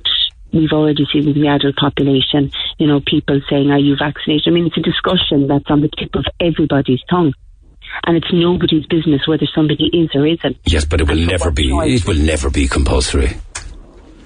I don't know, Neil. I really don't. I mean, like, I, I don't know how far, how, like, we've already, you know, both myself and David have our COVID passes, and I don't know. I don't know how far. Um, it all depends on, like, from my my belief and our belief and Yes. our Uh, own. well, listen, I know that. And uh, who'd have thought two years ago that we'd be asked for a QR code or a certificate to go into certain places indoors? I know. Yeah. Yeah. Yeah. And I just, you know, I just think for the future, for our kids, um, we just owe them. You know, this isn't this isn't FDA or EMA approved. It's got emergency approval at the moment. Um, they, it looks like that they'll push it out to 2023 until there's more data gathered and etc. So You know what's saving lives? You know that we are not hearing of deaths. I won't keep you much longer, but you, you do realise that, don't you? Absolutely. I, I mean, I, I mean, I know exactly the efficacy of the vaccine. I, I totally, I totally get that the vaccine is bringing down, you know, deaths, but it's also the vaccine. Also, there's, there's transmissibility with with the vaccine. You know, vaccinated or giving it to the vaccinated. Vaccinated or giving it to the unvaccinated. You know, it, it it's not stopping transmission. So Yes, but right it turns now- it, it turns it into a flu. It does, yeah. Yeah, It no does. need So for it's that- ICU, no need Yeah. for. But there's no Death. need for the, it's a flu for kids if they get it at all. There's no need for ICU for kids if they get it at all. There's no need for vaccine. Um, there's no need for vaccine worries with regards to side effects. You know. So why vaccinate kids if the rest of the population are vaccinated, or the vast majority of them? Okay. Absolutely. Okay. Let me let me get some more calls on it. But thank you so much. It was good to catch up. Thanks, Fiona. Lovely. Thank you, Neil. Cheers. Uh, Anne standing by. First up, Mary. Good morning. Um, hi, Neil. How are you? Thanks for holding. Apologies. You start your text by saying, "I'm not anti-vaxer." Um, Mm. Indeed, you are totally vaccinated. Yes, I'm, I have no problem. But I just had um, my daughter had her vaccinated. You on a speakerphone, Mary? Apologies. No. Okay, carry on. Yeah. So um, my daughter would have got her vaccination because she got a job in Dublin, in um, and she got Bell's palsy. Now I don't know is that connected. I don't know was it the stress of leaving home. I don't know, but you know it's no harm for people to know that you know there this could happen. Look, I mean she was unlucky. Um, but um, yeah, that's what happened to her. And then she was on steroids and she got allergic reaction from the steroids and ended up on antibiotics. But she's fine now again today. But, So this this is muscles in the face, isn't it? yes, it was like a stroke. Um, her left side of her face. Um, she couldn't move it. No feeling in her ear, cheek, eye, socket, uh, her chin, her lips. It's paralysis, like, isn't it? Yes, all complete. Yes, yes. Um, my God, she must have been horrified. You must have been horrified. Was it soon? So was it? Was it soon after a jab? Ten days. And what uh, what vaccine was it? Pfizer. And has it improved? She's fine. No, she's fine. Everything is cleared up, and uh, she's fine. I mean, she she is good. But um, yeah, uh, I did ask the the the GP. You know, was this maybe vaccination related? And they felt no, it wasn't. But you know, maybe it was, maybe it wasn't. We're never going to know. Yeah, well, I mean, people. I'm assuming that people do take some time to read the side effects, and the Pfizer BioNTech has the side effect of one in ten thousand people may develop Bell's palsy. Well, she may have been the one. Others would say it was. Others would say perhaps that it was just coincidence. Oh, exactly. Yeah. And and, and it, it, you know, more than likely was. But then again, you could say that it more than likely wasn't. You see, we don't know. And what was And the treatment then? Obviously, she must have got treatment for it. She did. She was on 65 milligrams of steroids for 12 days. And it cleared up. It cleared up, but then when she came off the steroids, um, she got a crazy rash head to toe. I thought it was bed bugs. no, I mean, I was like, "What are you living in in Dublin?" Know, no mother would want to wish what that on a child who's just moved out. Oh, living with other people in yeah. sheets and Oh, duvets. And yeah. was it after her first or second job? First. Right. So did she get a second? She did, and and like that when she went in to get the jab, you know, they no, no, she has nothing to do with the the, the vaccination. Yeah, You know, yeah, she got jabbed and she was she was taking steroids and she had her jab, her second jab. But um, She must have been worried about the second one. she never knew. She just put it down to bad luck that she got Bell's palsy. She never thought it had maybe a connection. So it's just when I heard this this morning, I was like, hmm, I wonder. There you go. There you go. Has this anything but like, but I mean, I'm everybody to themselves. Um, but look, I, she could have been that one, or she could be just that one that was unlucky. Yeah, either the one that was unlucky or the one in 10,000. Yeah. Yeah. Yeah. Okay. We won't know, but you know, she hasn't lost her looks. And like as I said to her when she was walking in the, in where she was, I said, "She looked her friend. You have your mask. No one can see you." she was like, "Oh, typical mother." She had typical mother. She, you always have the other side of your face. What are you worried about? Typical mother. Oh, just keep the mask well tucked up. You know, those masks suit a lot of people. She'd probably say, "Oh, for God, take care of yourself. Take care, take care." Mary. One of the latest ones now for uh, teens and twenty somethings is, "Would you please let me live my life?" I love that one. That's a stopper, isn't it? Back after the break. Text the Neil Prendeville Show now. 086 8104 106. Red FM. Morning, all. Caller there, just chatting with Brenda a while ago. Couldn't come on air. Says that she works in uh, healthcare. Says she has, she was more or less forced to get the vaccine. Her job as a carer would have been in jeopardy if she didn't take it. Mandy is standing by. First up, Anne. Good morning. Good morning, Neil. You're not very happy with me, I think, is it? No, I'm not very happy with you at all for the first time ever. Okay. I think you do great work, especially for the poor. So I shouldn't be talking about the side effects of the vaccine. No, I think you're giving the anti vaxxers um, a platform. They're delighted with you, I'd say. Hmm. Hmm. What about all of the what, what about all of the calls, the emails, and I haven't even started to read out the texts from people, um, and, and I will read out some more who have suffered side effects. Do you think it's all in the mind? Don't know. I don't know. That they're, you know, they're nervous going for it. And then they come and they think they have, um, No, I mean, a lot of them are from a lot of them are from women who have issues with menstruating and periods. Uh, more are like, for instance, very heavy bleeding and clots in agony at home. Um, more then are people who are drained, totally exhausted. More are people with vertigo as a side effect. One day, the next day they're fine. The day after, they're back again. Uh, Bell's palsy we just spoke about there. Uh, many, as I said, I'm just flicking through them. Many to do with uh, oh, enormous f- swelling of the face the day after the vaccine. I mean, many of these are side effects that, that clear up, but they're they're side effects nonetheless. nonetheless you know, chest they're all reversible. Yeah, but chest palpitations, Even this breathing. midio, mm, this um, heart inflammation, that's reversible. Uh, yeah, well, yeah, yeah. I know. I'm, I'm just going through some of them here. Just chest palpitations, aches, pains in the legs. Um, uh, you, you, you think it could be anxi- anxiety? I do. I do. My husband is 80 and I'm 74. Okay. We were locked in for a year.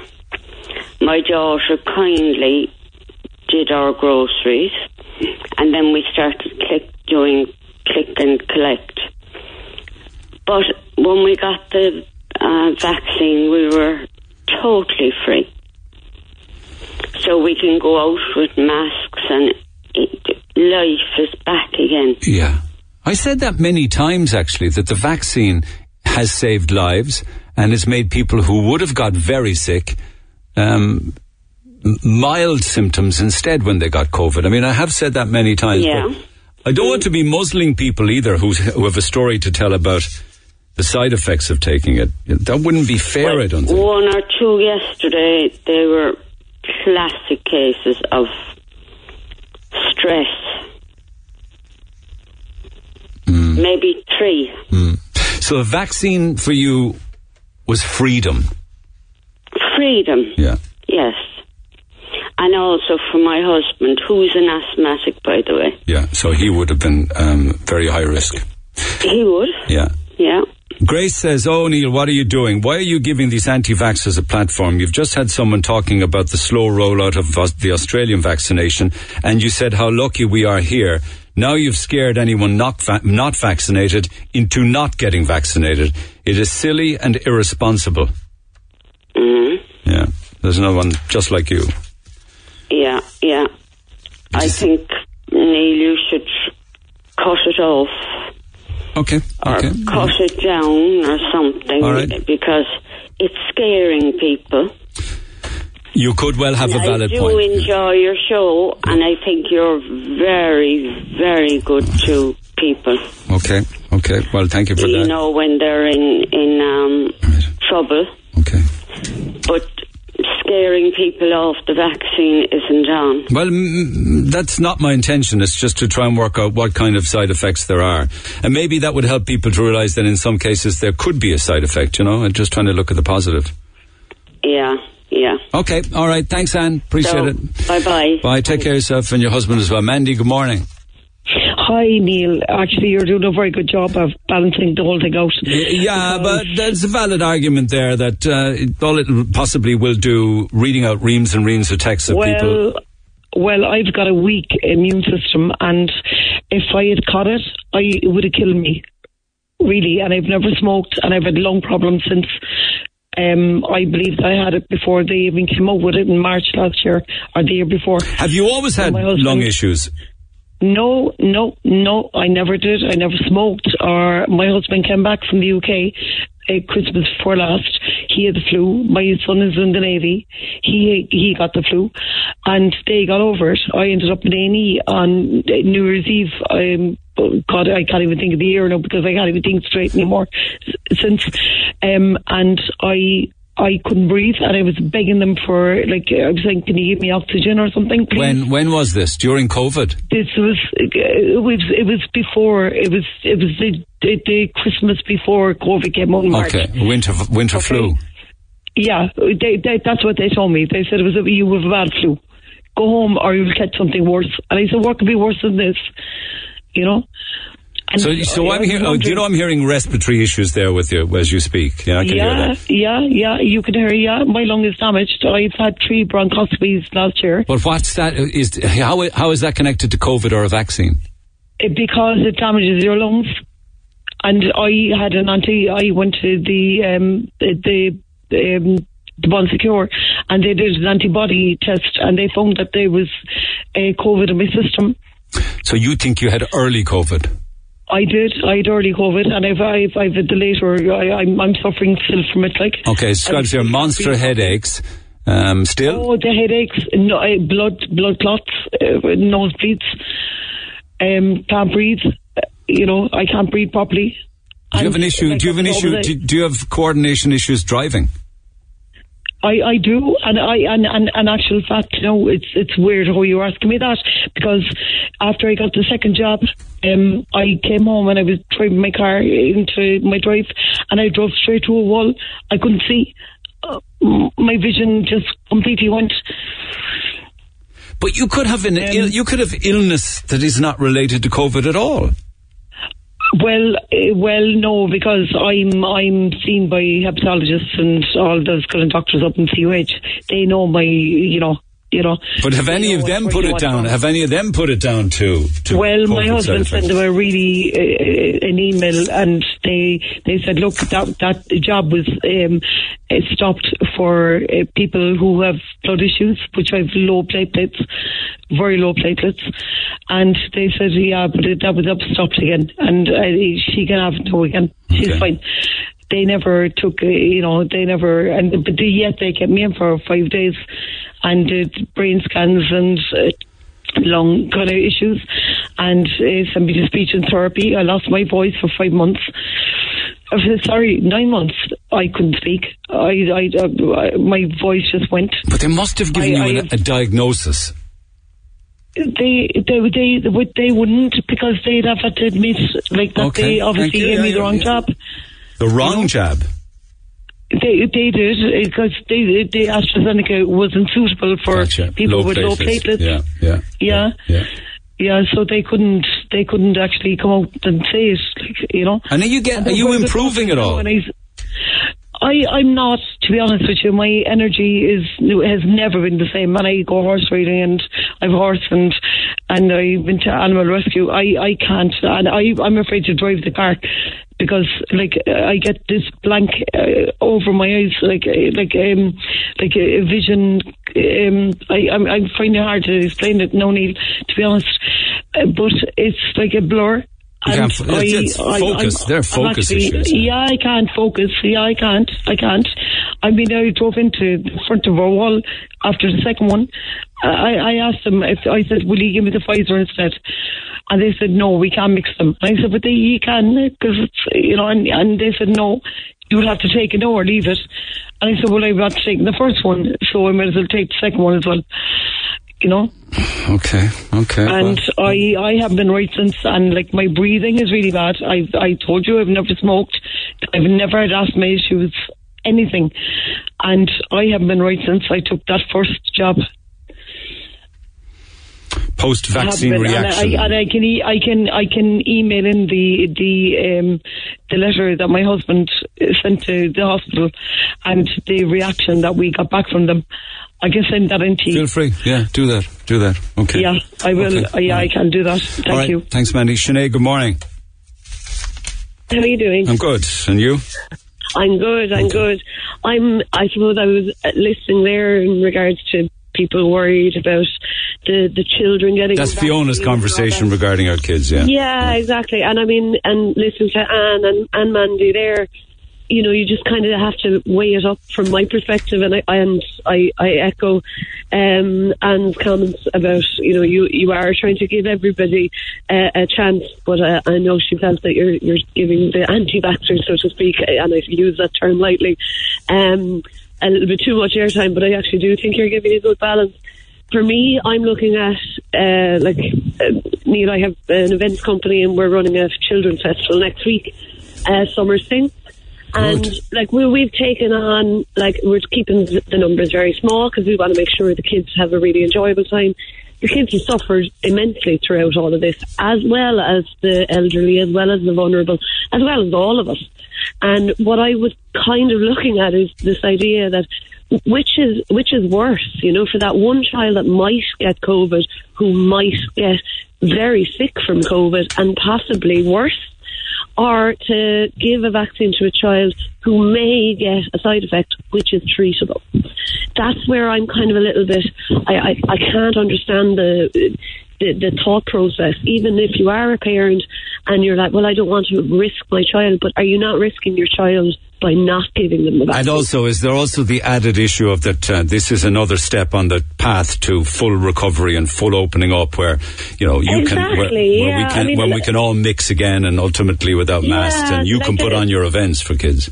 Yeah, exactly. And I mean, like what we're hearing from parents are like, you know, that are signing up for summer thing, they're just, they're so relieved that their kids have something to do, to feel socialized again, to feel like they can have fun and it's not being stopped by this big bad word, the COVID. Do you know what I mean? And it's, I, I think, you know, from the very, from the very get go in Ireland, we were very, very good at the in it together, and the hashtag was being used on social media, and there was a lot of that. And I look, I mean, we don't have to agree with every decision the government made, but at the same time.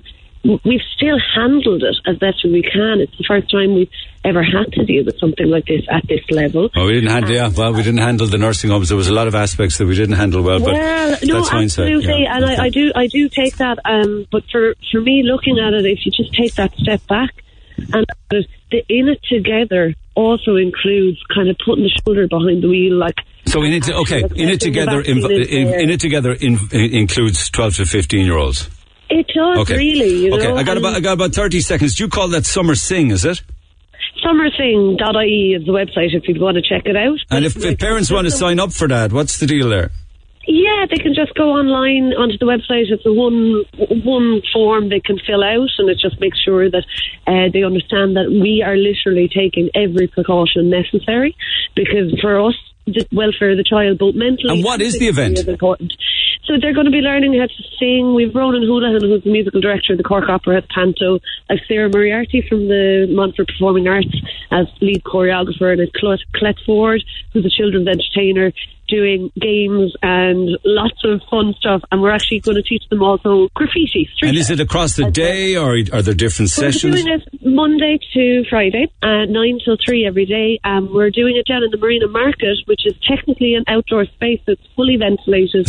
huge, Okay. huge space. I- I know. I've- I've been there. It's I've good. thought of everything, Neil. And I'm like, is there a cost? I'm determined. There is a cost. Uh, there's various costs available, and they're all it's all listed on the website. So it's just summersing.ie. Okay, good Um, luck with so that. if people want to give the kids a little bit of a breather before they have to go back to school and maybe they're worried about all of that as well, you know, this is a safe way for them to get back All right. to socialising and making friends. Thanks, Sinead. Take All right, care. see you. Anybody wants to sign up to that one, www.summersing.ie.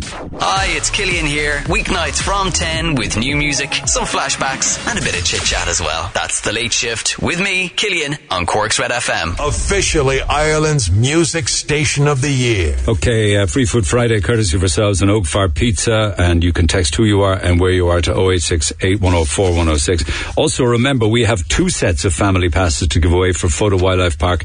Uh, didn't get to it yesterday, so we're doing a double whammer today. Two family passes for Fota, and again, I'll tell you some more about that uh, a little later and open the phone lines for it. But some shout outs while we're here. All Care Pharmacy in Wilton are listening this morning. Good morning to all the Con Shop in Grona Murphy's Transport on the Ballinlough Road, Nightline Delivery Drivers in Little And Doyle Shipping Group in Tivoli, shopincork.ie. Would love a munch. Paddy Murray Auctioneers in Bandon are listening. Container storage and repair in the Tivoli Industrial Estate are also on board this morning.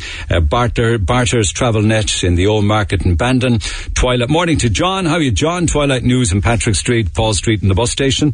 Great coffee there.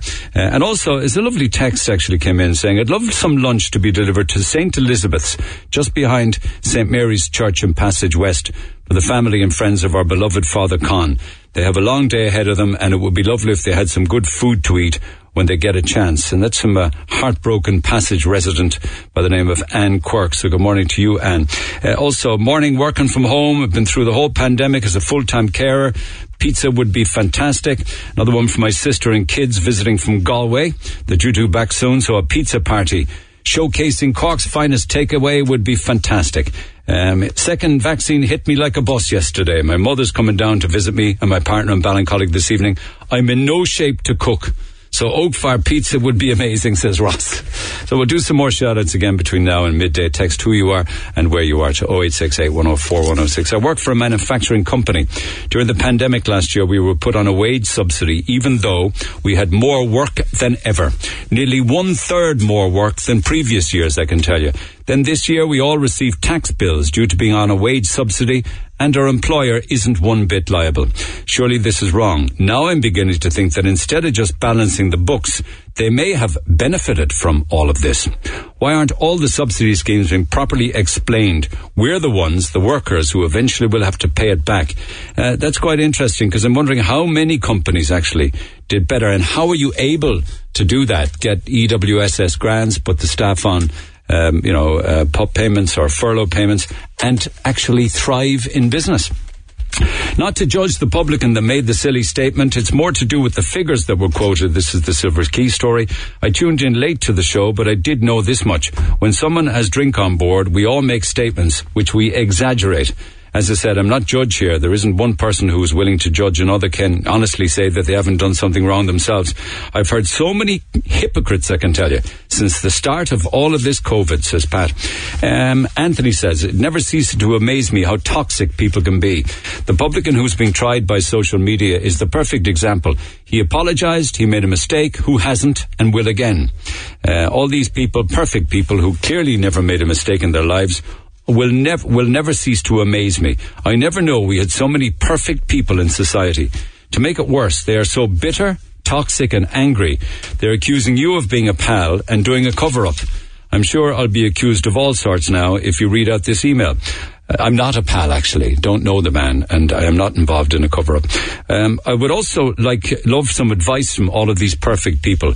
I've made plenty of mistakes in my life, and I'm sure I'll make more. It's called being human, a human being.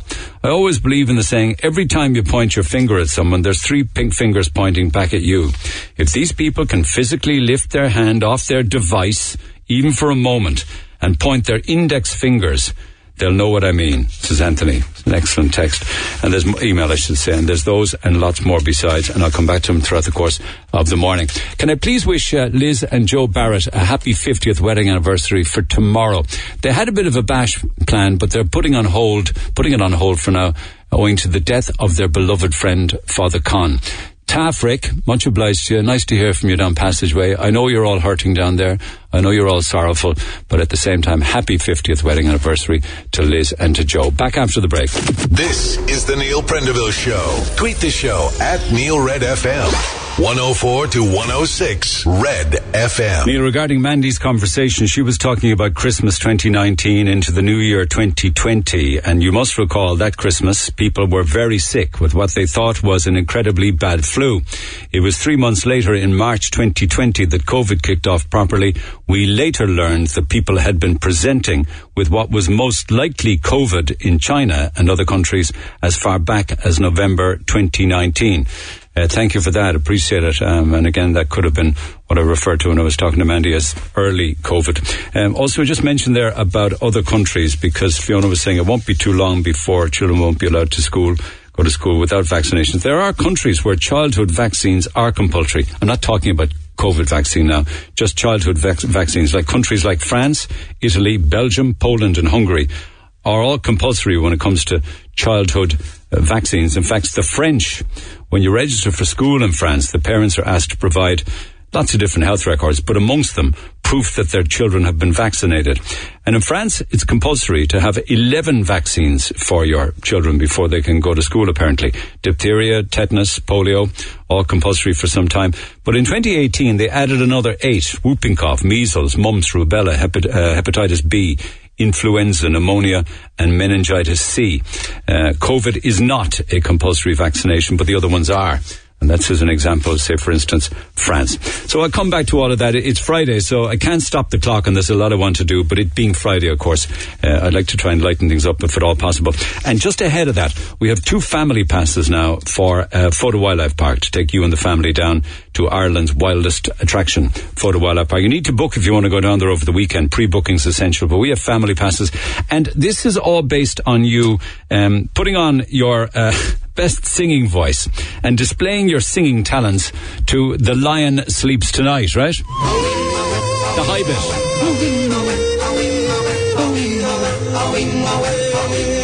Why am I off key? Obviously can't sing. So the high bit. I mean, I might accept the whim away bit as well. Okay, so your best version, please. Lines are open. Pick up the phone, 1850 104 106. Uh, perform on air, and you may be good enough to win one of our Fota wildlife uh, passes, family passes. I mentioned Mr. Ronco yesterday, a man by the name of Popeil uh, Ron Popeil, who died um, this week at the age of how old was he again? He was well into his 80s, I think. He was 50 years, the undisputed king of the infomercial on television. He was the guy that started um, TV shopping persuading millions of Americans to buy household gadgets that you never needed. And I promised at some stage that I'd come back to it. Well, he was on television more than anybody else in America ever, this guy. He died at the age of 86. He had more hours clocked up on television than any celebrity in American history. And I recognize his face.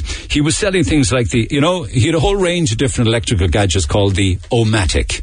So you had the Chop-O-Matic, for instance. Um, but he had other ones like it, uh, household gadgets like inside the egg scramblers, where you could scramble the egg inside the eggshell. really?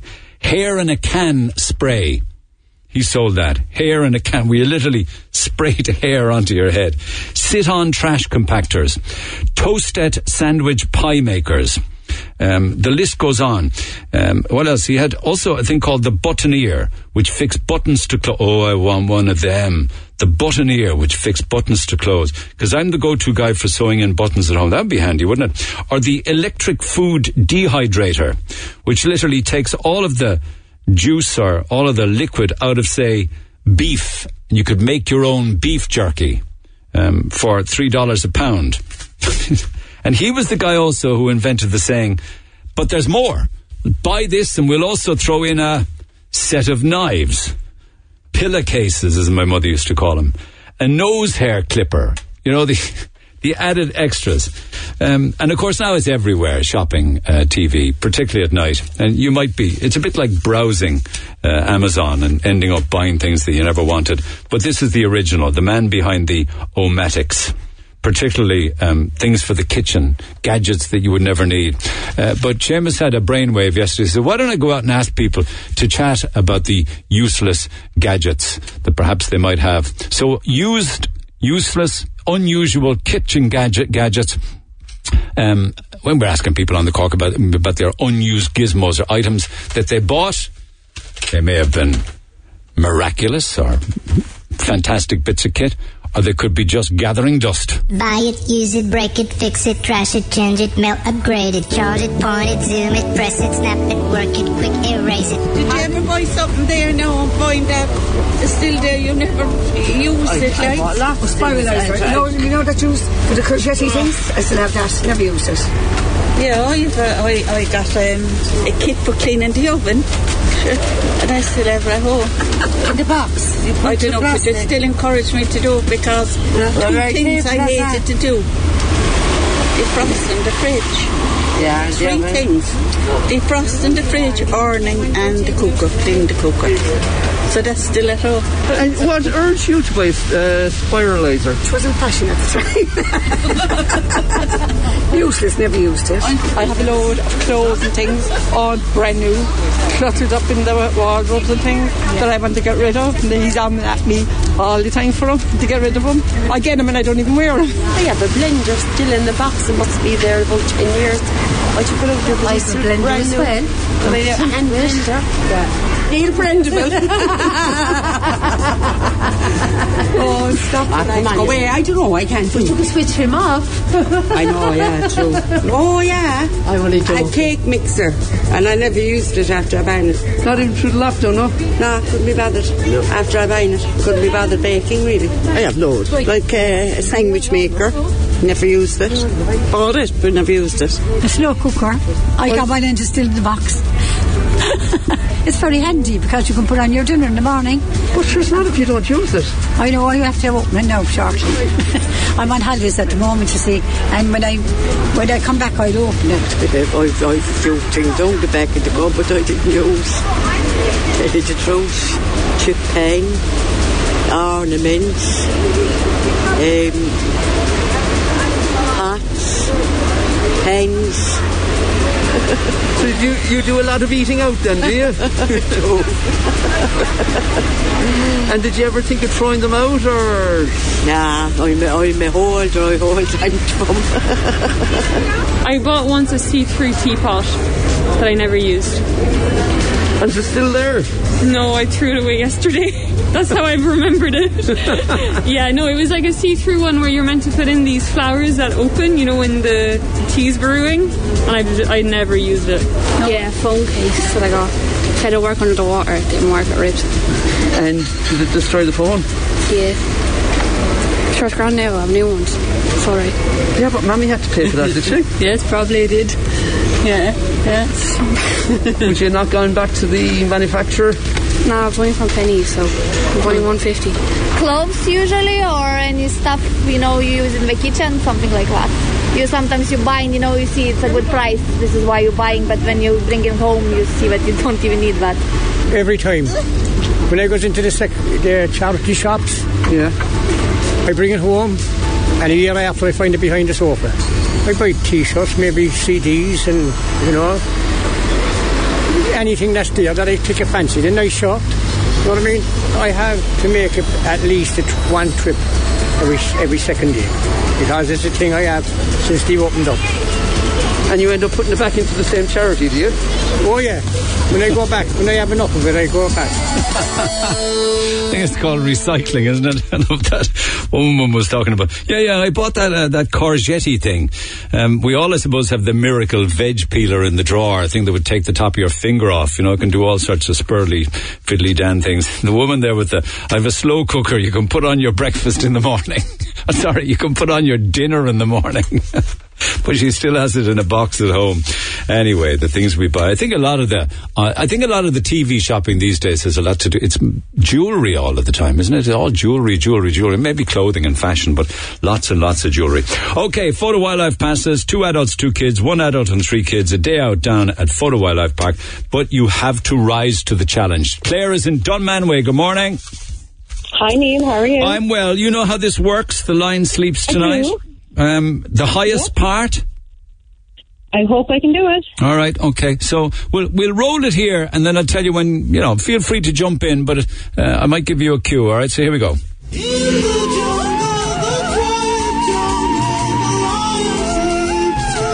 Here you go. Your turn.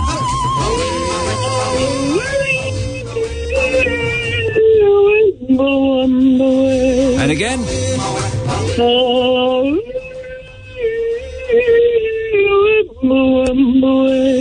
I think I think you have a lot of potential. Give me another one there. It's not a great line.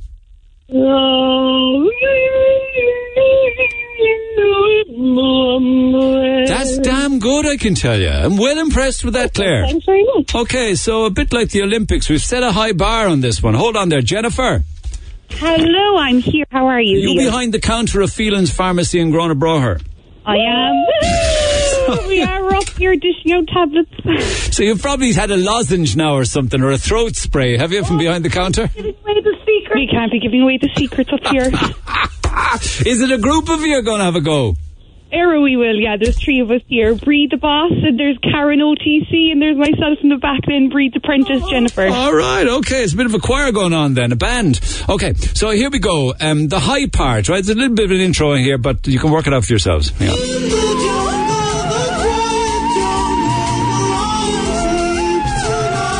Off you go. In the jungle, the mighty jungle.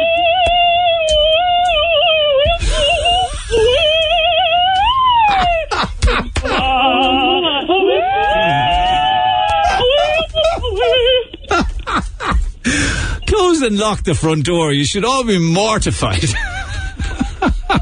We're gone mentally here from dishing out tablets, Neil. Um, that was good. Uh, that was very good. A good team effort, I have to say. That was fantastic. Somebody did the high and a couple of you did the low. All right, hang on. What do you, what do you make of that? I mean, are we getting thumbs up there for Claire so far, or for Jennifer? Is it thumbs up, Jennifer? thumbs up, Claire. Okay, you may well be ahead there at Phelan's Pharmacy. It's all down to Sarah down in Mahon. Sarah. Hi. Okay, so as I say, it's all to play for, right? Yeah, because I Kyle is actually going to try and help me as well to do it. Who's with you? Uh, Kyle, my son, he's very good at it. Okay, well, huddle up close to the phone then, because uh, you really need to perform to beat either Claire or the girls in Phelan's Pharmacy, all right? Yeah, just get him there now next to me. You ready, Kyle? Are you ready, Kyle? Yeah, we're ready. All right, pal, here we go. I'll give you the cue.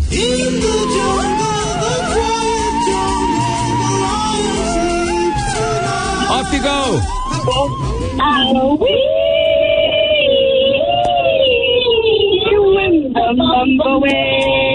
Again, again, again. Do it again.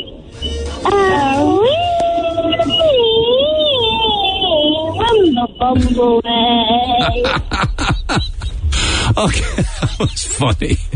All right, okay, help me out here, Brendan. We got we got Sarah, we got the gang in Phelan's Pharmacy, we have Claire and Dunmanway. What do you think? You know what? I, you know what I'm going to do because it's Friday. I'm going to give I'm going to give a f- family pass to the whole lot of you. I think it's the fairest thing. Firstly, it's Friday, and secondly, they were all damn good efforts. Thank you, Neil. Okay, so well done.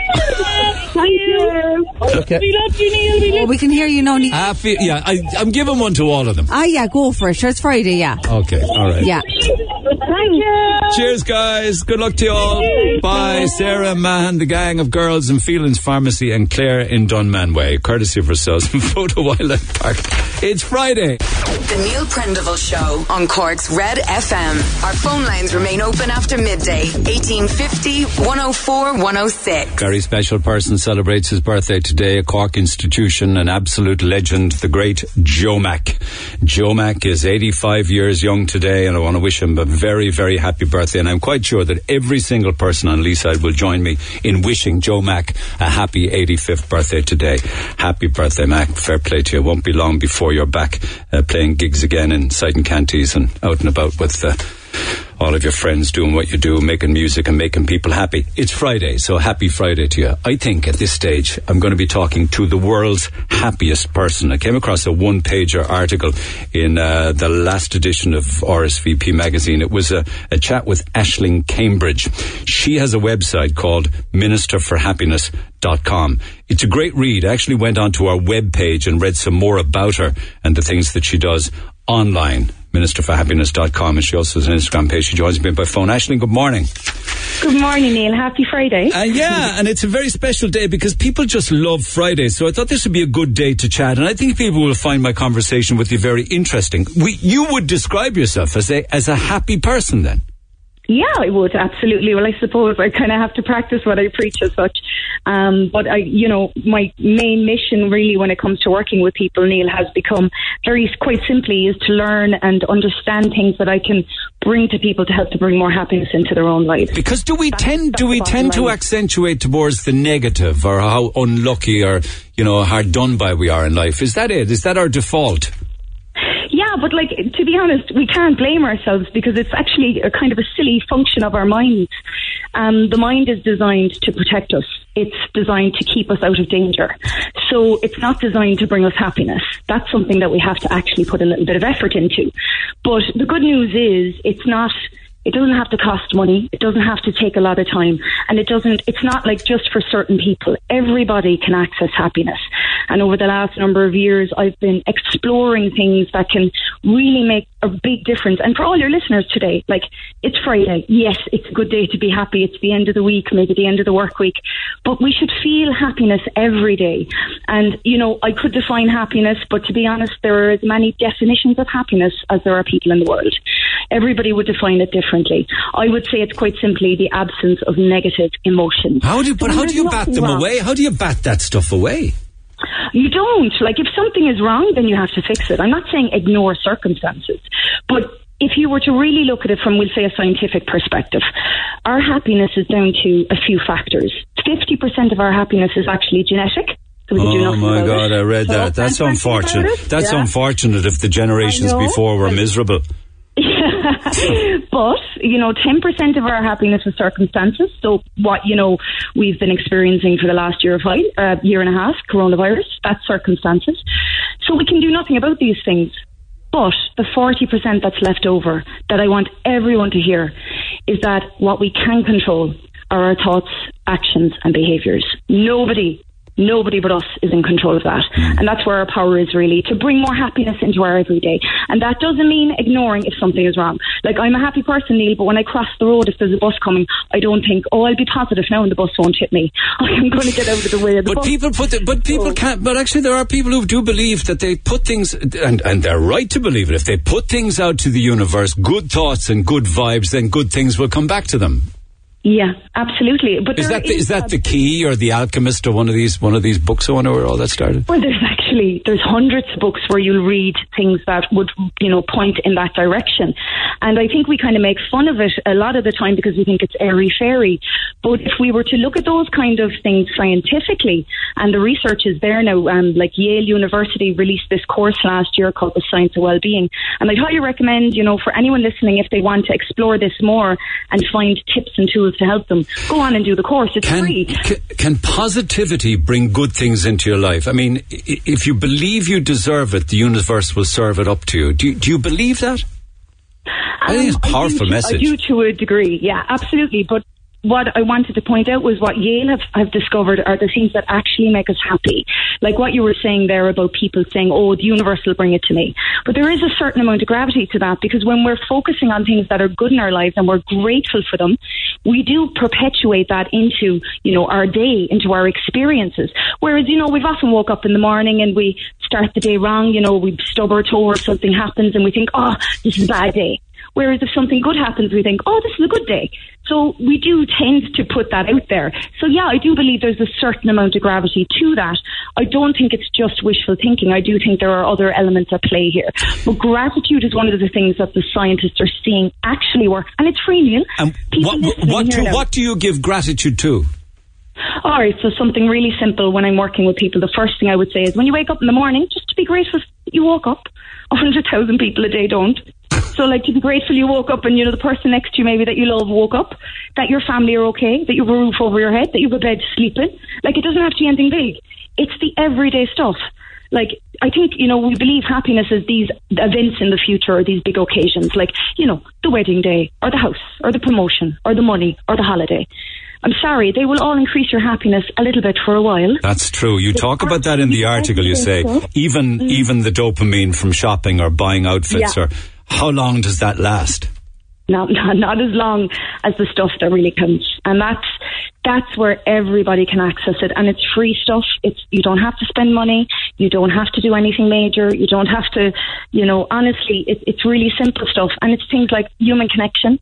And people have been deprived of it over the last year and a half, but you know we can use it as an excuse. But it doesn't mean you can't pick up the phone to somebody if you need to have a chat with someone. Doesn't mean you can't say hello to someone as you walk past them on the street or in the park and just say hello and give a smile.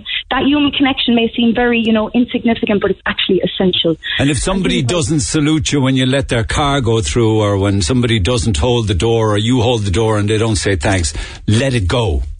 Oh God, yeah, you never know what's going on in their day. Like, there's no point in being if they're in a bad mood. There's no point in taking it on for them. If I'm going to be in bad mood, it won't make, won't make them feel better. You know? Why No should they allow you to have negative thoughts? So is it a case of seeing the positive in everything, is it? Um, yeah, I wouldn't say it's that simple either, though, right? Because if something bad happens, you can't just turn around and say, "Oh, we'll just look at the positive here."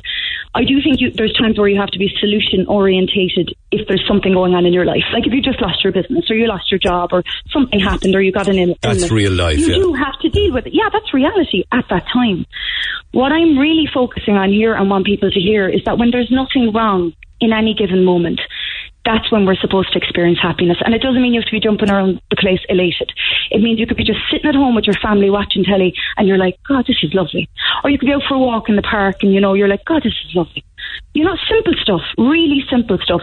And when we're grateful for that, we do start to experience more things to be grateful for. Do you think that with the last year and a half, that more people are their eyes have opened to a new world and a new way of thinking or feeling? Uh, you know, those those that are willing to listen as such. Yeah, I do. I think a lot of people have started to reflect. Um, I think everyone has been affected differently. So I wouldn't say in general that everybody now is looking at life in a more positive light. Because, you know, look, we've all been in the same sea but a different boat. We all have different, you know, perspectives we're coming from with what's been going on. So I, I, I, do, I couldn't say that, you know, the whole world all of a sudden is looking at things more positively. I think there'll always be people who will learn from experiences and will change the trajectory of their lives. Yeah. And for some people, that might have been COVID. For other people, it could be a cancer diagnosis. For somebody else, it could be a new beginning in their life in a positive way. So really, you know, I, I don't want to generalize with that. But what about if you're trying your hardest and doing all of these things, and and there's work in it? I mean, you you acknowledge that. But what if you're surrounded by people who are negative, or you have friends in your Ah. life that are just drawing your energy from you? Yeah, yeah, that's and that's probably one of the biggest questions a lot of people will ask me. And I think it was Dante said, you know, hell is other people, but like we can't go through our lives blaming everybody. And if people are going through a tough time and they're hard to be around, then maybe you need to be more selective about when you're around them. Um, you know, if they're complaining about the same thing and you know not looking to change it, then maybe you need to just be more mindful of how much time. And how does one do that? Is it is it recommended one should drop old friends? No, I don't think that's the solution either. Like, you know, we have to live our lives, and I think avoidance isn't right either. But there may be people in your life that the relationship isn't helping you grow and nurture you, so maybe you do need to consider it. I'm not saying here by any means that people should just drop people in their lives. You know, we love our family and friends, we might not like them all. So it is about just being mindful of when you are around them if you find that you're sensitive to where they're at, Yeah. if you find that their negativity is influencing you. But on a positive note, Neil, being around happy people actually increases your happiness by 15%. So maybe spend more time with happy people and less time with the negative people. You don't have to avoid. Is any of this, you know, everything comes back. I, I believe a lot, a lot of things in the world come back to what we eat and nutrition and diet, and how, and that Yes. can affect how you feel. That's important, surely. Oh, absolutely. And look, my background is nutritional therapy and That that, that and that's, you know, food actually that that your that your your nutrition has an effect on your mental your mental diet as well, your mental health. Absolutely. Well, what we eat becomes us, and what we think becomes our experience. So, like our physical and our mental diet, you know, what we expose ourselves to, obviously, is what we end up experiencing in our everyday. Like the food you eat becomes you. That's that's a fact. You know, that's it makes our bodies up. So of course, good nutrition is important, and that doesn't mean that you have to buy all organic and you have to be, you know, eating raw food all the time and following, you know, a certain diet. It means that you just have to listen to your body when you do eat and eat food that makes you feel good. The best feedback we have, Neil, every single one of us and all your listeners, is listening to yourself. Your body will always tell you when something suits you and when it doesn't. So we just need to tune in a bit, and that is one of the factors, obviously, that adds to happiness. When we feel good, obviously, in our bodies, we feel good mentally. Many people, unfortunately, are are are kind of you know forced to do things that they feel they need to do things. They may see it on social media. That's becoming a huge Mm. player now in people's lives, and I think it leads to an awful lot of anxiety and stress. And I want to be, I want to be. Are you saying let all of that go? I think you made a point in the article that if you don't like running or you don't like going to the gym, don't do it. Is- mm-hmm. Are you saying that? Yeah. Yeah, I, I think people should do things that they enjoy as much as possible because there are things in life we have to do that we don't want to. Situations will always come up. So when you have a choice, make sure you're choosing to do something because you actually want to, not because you're seeing everyone else do it. And I think we live in a world now where, you know, social media can be fantastic and it's a great tool, but, you know, we've kind of become the tools and we go on there and we compare ourselves to people who are showing highlights of their lives. Yeah. And unless you really want that, like, what, why are we looking at it? You know, if you're happy in your everyday at home, at the end of the day, that's really what matters to everybody. Is that That's why we have so many at people home who- on an average Wednesday? Is that why? Yeah, is that why we have so many people, a growing amount of people who want to be influencers? Mm. Probably. Well, look, I mean, I suppose some people have a mission. You know, I want to influence people too. I want to influence people to bring a bit more happiness into their lives. Yeah. So, you know, it depends on your intention. And what I would say is, I think it's very important that when you are influencing people, be authentic. So anyone who knows me actually knows I'm like this. If I'm having a bad day, I might say I'm sub super. And a lot of people when they meet me first think I'm "Ah, sub super." there." sub super, yeah. usually say I say I'm super if you know if, if there's nothing wrong in my day. Um, and a lot of people think, oh, you know, she's just putting it on. But genuinely, I've been like this for a long time, and it feels so much easier to be like this. This is more natural to me. You know, than than saying, "Oh, I'm not too bad," or "Oh God, everything's gone wrong." Like last year had challenges for everybody. We've all had them, everybody. And I don't want to do comparing, but like I got married last year. We were meant to get married in Rome. Obviously, that changed. Not the not the end, the end of the world. We still were lucky enough to get married, and we had a smaller gathering. You know, we just had to shift. There you go, accentuating the positive again. well, if I can't do it, there's something wrong, Neil. Is there anything, you know, when you, just to concern me there, you said 50% hmm. of our happiness is genetic. Can, can we get rid of that at all? Can you work on that at all? Or is that just 50% gone because those that went before you were moody, glum, depressing people? no, I mean, is that, you know, can you fix that? Well, uh, as far as I know, you can't change your genes right now. So Okay. that's, not, that's not something we can do. But I suppose that this is the part where I'm going to say something. You're going to say, yeah, you're being positive again. The 60% I mentioned, 50% genetics, 10% circumstances, we have no control over. Okay, so we can we can talk about that. But what we really need to do is focus on what we actually can change, and that's the 40% that's left over. No, I thought that 50% could be changed or at least some of it from thought process, you know? Well, it's the only part we have control of is the thoughts, actions, and behaviours. So that's that's where we can change our happiness level on an everyday basis. That's where, and, and really, if I was to sum it up quite simply for people, what you focus on grows. So use your mind to think about the things you want, not the things you don't want. That's where our, that's where we can actually change our level of happiness. Is there any good book in this, incidentally? I know, I know you spoke Oh, of The Alchemist changing your life, was it? Yeah, that was one of the first books, Neil. And I actually, I've written a book myself called 21 21 Sleeps, yeah. Yeah, um, and that's very, you know, I suppose, without preaching, it's a work of fiction anyway, but it, it gives little life lessons in there. And I think there's loads of books like that. But my advice, if I'm going to be honest, genuinely now, I came on here today to talk to you with the intention of giving people something that they can take that doesn't cost anything. So my advice would be start, you know, listening to yourself. If you're not feeling good in that moment, ask yourself, am I in the right company? I'm in the right place. Why am I not feeling good? And that's the best place to start from. And then start doing the things that are free. And they're very simple. I'm going to list them. There's seven of them. Start savoring moments that are good in your life so that you start feeling good. Start being grateful for the stuff that you do have to be grateful for. Be kind to people because that kindness actually gives us a great hit of dopamine. So we become really happy from giving to others. So it doesn't have to cost you. It could just be giving someone a smile or giving them a compliment or doing something nice for someone. Social connection. Make sure every day, even if it's just saying hello to the person in the supermarket who you're who's serving you. Have that connection with somebody, even if you live alone. It's really, really important. Exercise every day. That that could be just going for a walk, Neil. It doesn't have to be joining a gym or doing a class. It's whatever you enjoy. A walk will do the trick very well. Get a good night's sleep. Simple thing. I know it sounds again like people talk about all the complex stuff, but a good night's sleep actually affects your level of happiness as well. And the final thing there that I think is really important and has been a big game changer for me is meditation. Um, I join regularly on a weekly basis. I join, join two or three groups where I do online meditation because obviously we can't meet with people. And that has been really powerful. I was worried. I was worried if I were to do that, I'd fall asleep. But look, if you fall asleep, at least you showed up for yourself and you give your brain a bit of a break because it's the closest thing you'll come to sleep is meditation. And the, the way it affects the brain positively, look, again, How do you meditate? Proven it now. Um, well, I usually do um, in a group, so there's usually someone guiding you, so a guided meditation. Because I have a, a busy mind myself, so I find that listening to somebody guide me helps me stay in the present moment, which is the whole point of it. And even if you just have a minute in between your thinking where, you know, there's just a gap, that's all you want. It's, it, it doesn't have to be that you're levitating and going, um. It's just about turning up to give yourself a bit of space. How do you, know, feel after become- it? Oh, I, I feel like I've, you know, given myself a nice rest, really. You know, like after a good night's sleep, it's the same feeling. It's, and it's not even afterwards, Neil. It's, it's, you know, the day that follows or the week that follows. You just find things go a little bit more easily. Um, I've done a lot of um, relaxation now over the last year with groups of people and through the likes of SECAD, uh, Southeast Cork Association, uh, Association Development, um, you know, like parents of people with special needs and so on, you know, who haven't got any respite over the last year.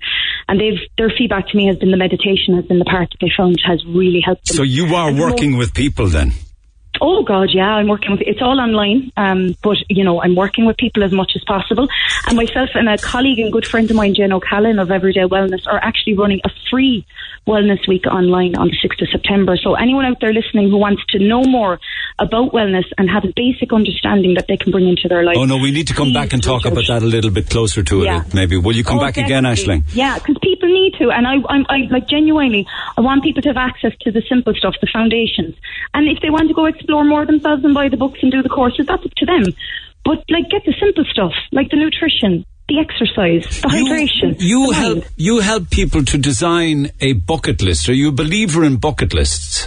I do, yeah, and it's funny. A friend of mine once said to me, "That's things to do before you die." That's very morbid. Yeah, it is, No, isn't it? Things to do while you're alive. things to do while you're alive, Neil. So come on. so what's that? What's that? What's a typical bucket list? I mean, d- Brenda was telling me recently. There's a woman, Denise Kenny from Dublin, who set up the Head Plan. It's a journal apparently where you Mm-hmm. can you can manifest your dream job. You can even manifest your partner, your husband, your wife. I mean, Mm-hmm. uh, is any of that possible? Power of the mind, I wonder. Um, well, I, well, I think the mind is a really important part of us getting anything in our lives. I really do, and I think the thing actually that gets in our way more than anything is overthinking, overanalyzing, and wearing ourselves out energetically because we're going for these things that we think will make us happy, and we're doing it wrong. If we actually step back and did the simple stuff every day, our level of happiness would come up. And then when we when we want something that is big for us that we want in our lives, it will work more easily. And the things that we have to deal with that challenge us, we'll deal with them better.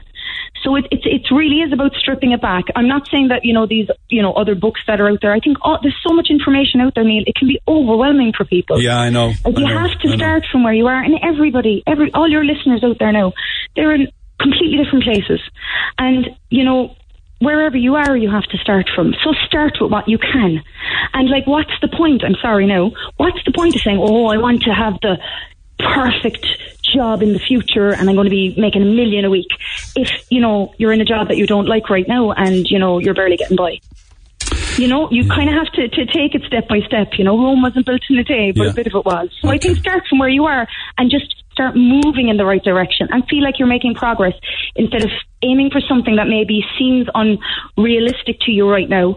And when you're not getting there, you feel frustrated with yourself. Brenda, ha- Brenda has all of these great one-liners. I love them. Uh, a lot of the time she does them on Instagram, but I hear her on the building saying she says things like "win the morning, win the day." She'll say, uh, Yeah. "What you resist persists." She says, Mhm. "When you let go, you grow." Um, Yeah. um, she says, "I'm not having a bad day. I'm having a character building day." They're great to hear, aren't they? aren't they really? Brenda, Brenda's great though, in fairness, and she is like that. And you know, saying those things does make a difference because how many people go around and they start knocking themselves in their head all day long? They're like, "Oh, I shouldn't do this now. Oh, sure, I'm stupid. Why did I say that?" And oh, I hope no, they, they didn't think I, I meant anything by that. We go around giving ourselves a hard time, Neil. So maybe just stop and say, "Do you know what? I'm doing very well now today, know, yeah, considering yeah. everything." Yeah. And you know what, Neil? For all your listeners, in the last year and a half, right, what's gone on has been a big challenge, right? But just remember, every single person listening, you have got to this point in your la- life and you have 100% survived. So you're a success already. No matter where you are, you can start again. No matter what you, because you've come through losses, debts, illnesses, job losses, financial struggles, things not working out. Every single person on on your show has has had something happen to them, and they're still there. We're still here. So remember that, and just go from today. Great to chat. I have a feeling we'll chat again. People can follow up www.minister, the, the number four, minister4happiness.com. Uh, loved it. Feel great. Feel energized, actually. Thank you for that. Good. Thanks a million, Neil. Thanks to all your Cheers, listeners. Have a great day. Take Bye. care. Ashling Cambridge, and we'll chat with her again. Minister for, the number four, I should say, Minister for uh, Happiness uh, dot com. She, there's more than what, another one of Brenda's is believe you deserve it, believe you deserve it, and the universe will serve it. They're great. The voice of Cork, Neil Prendeville. Weekdays 9 to midday, Cork's Red FM.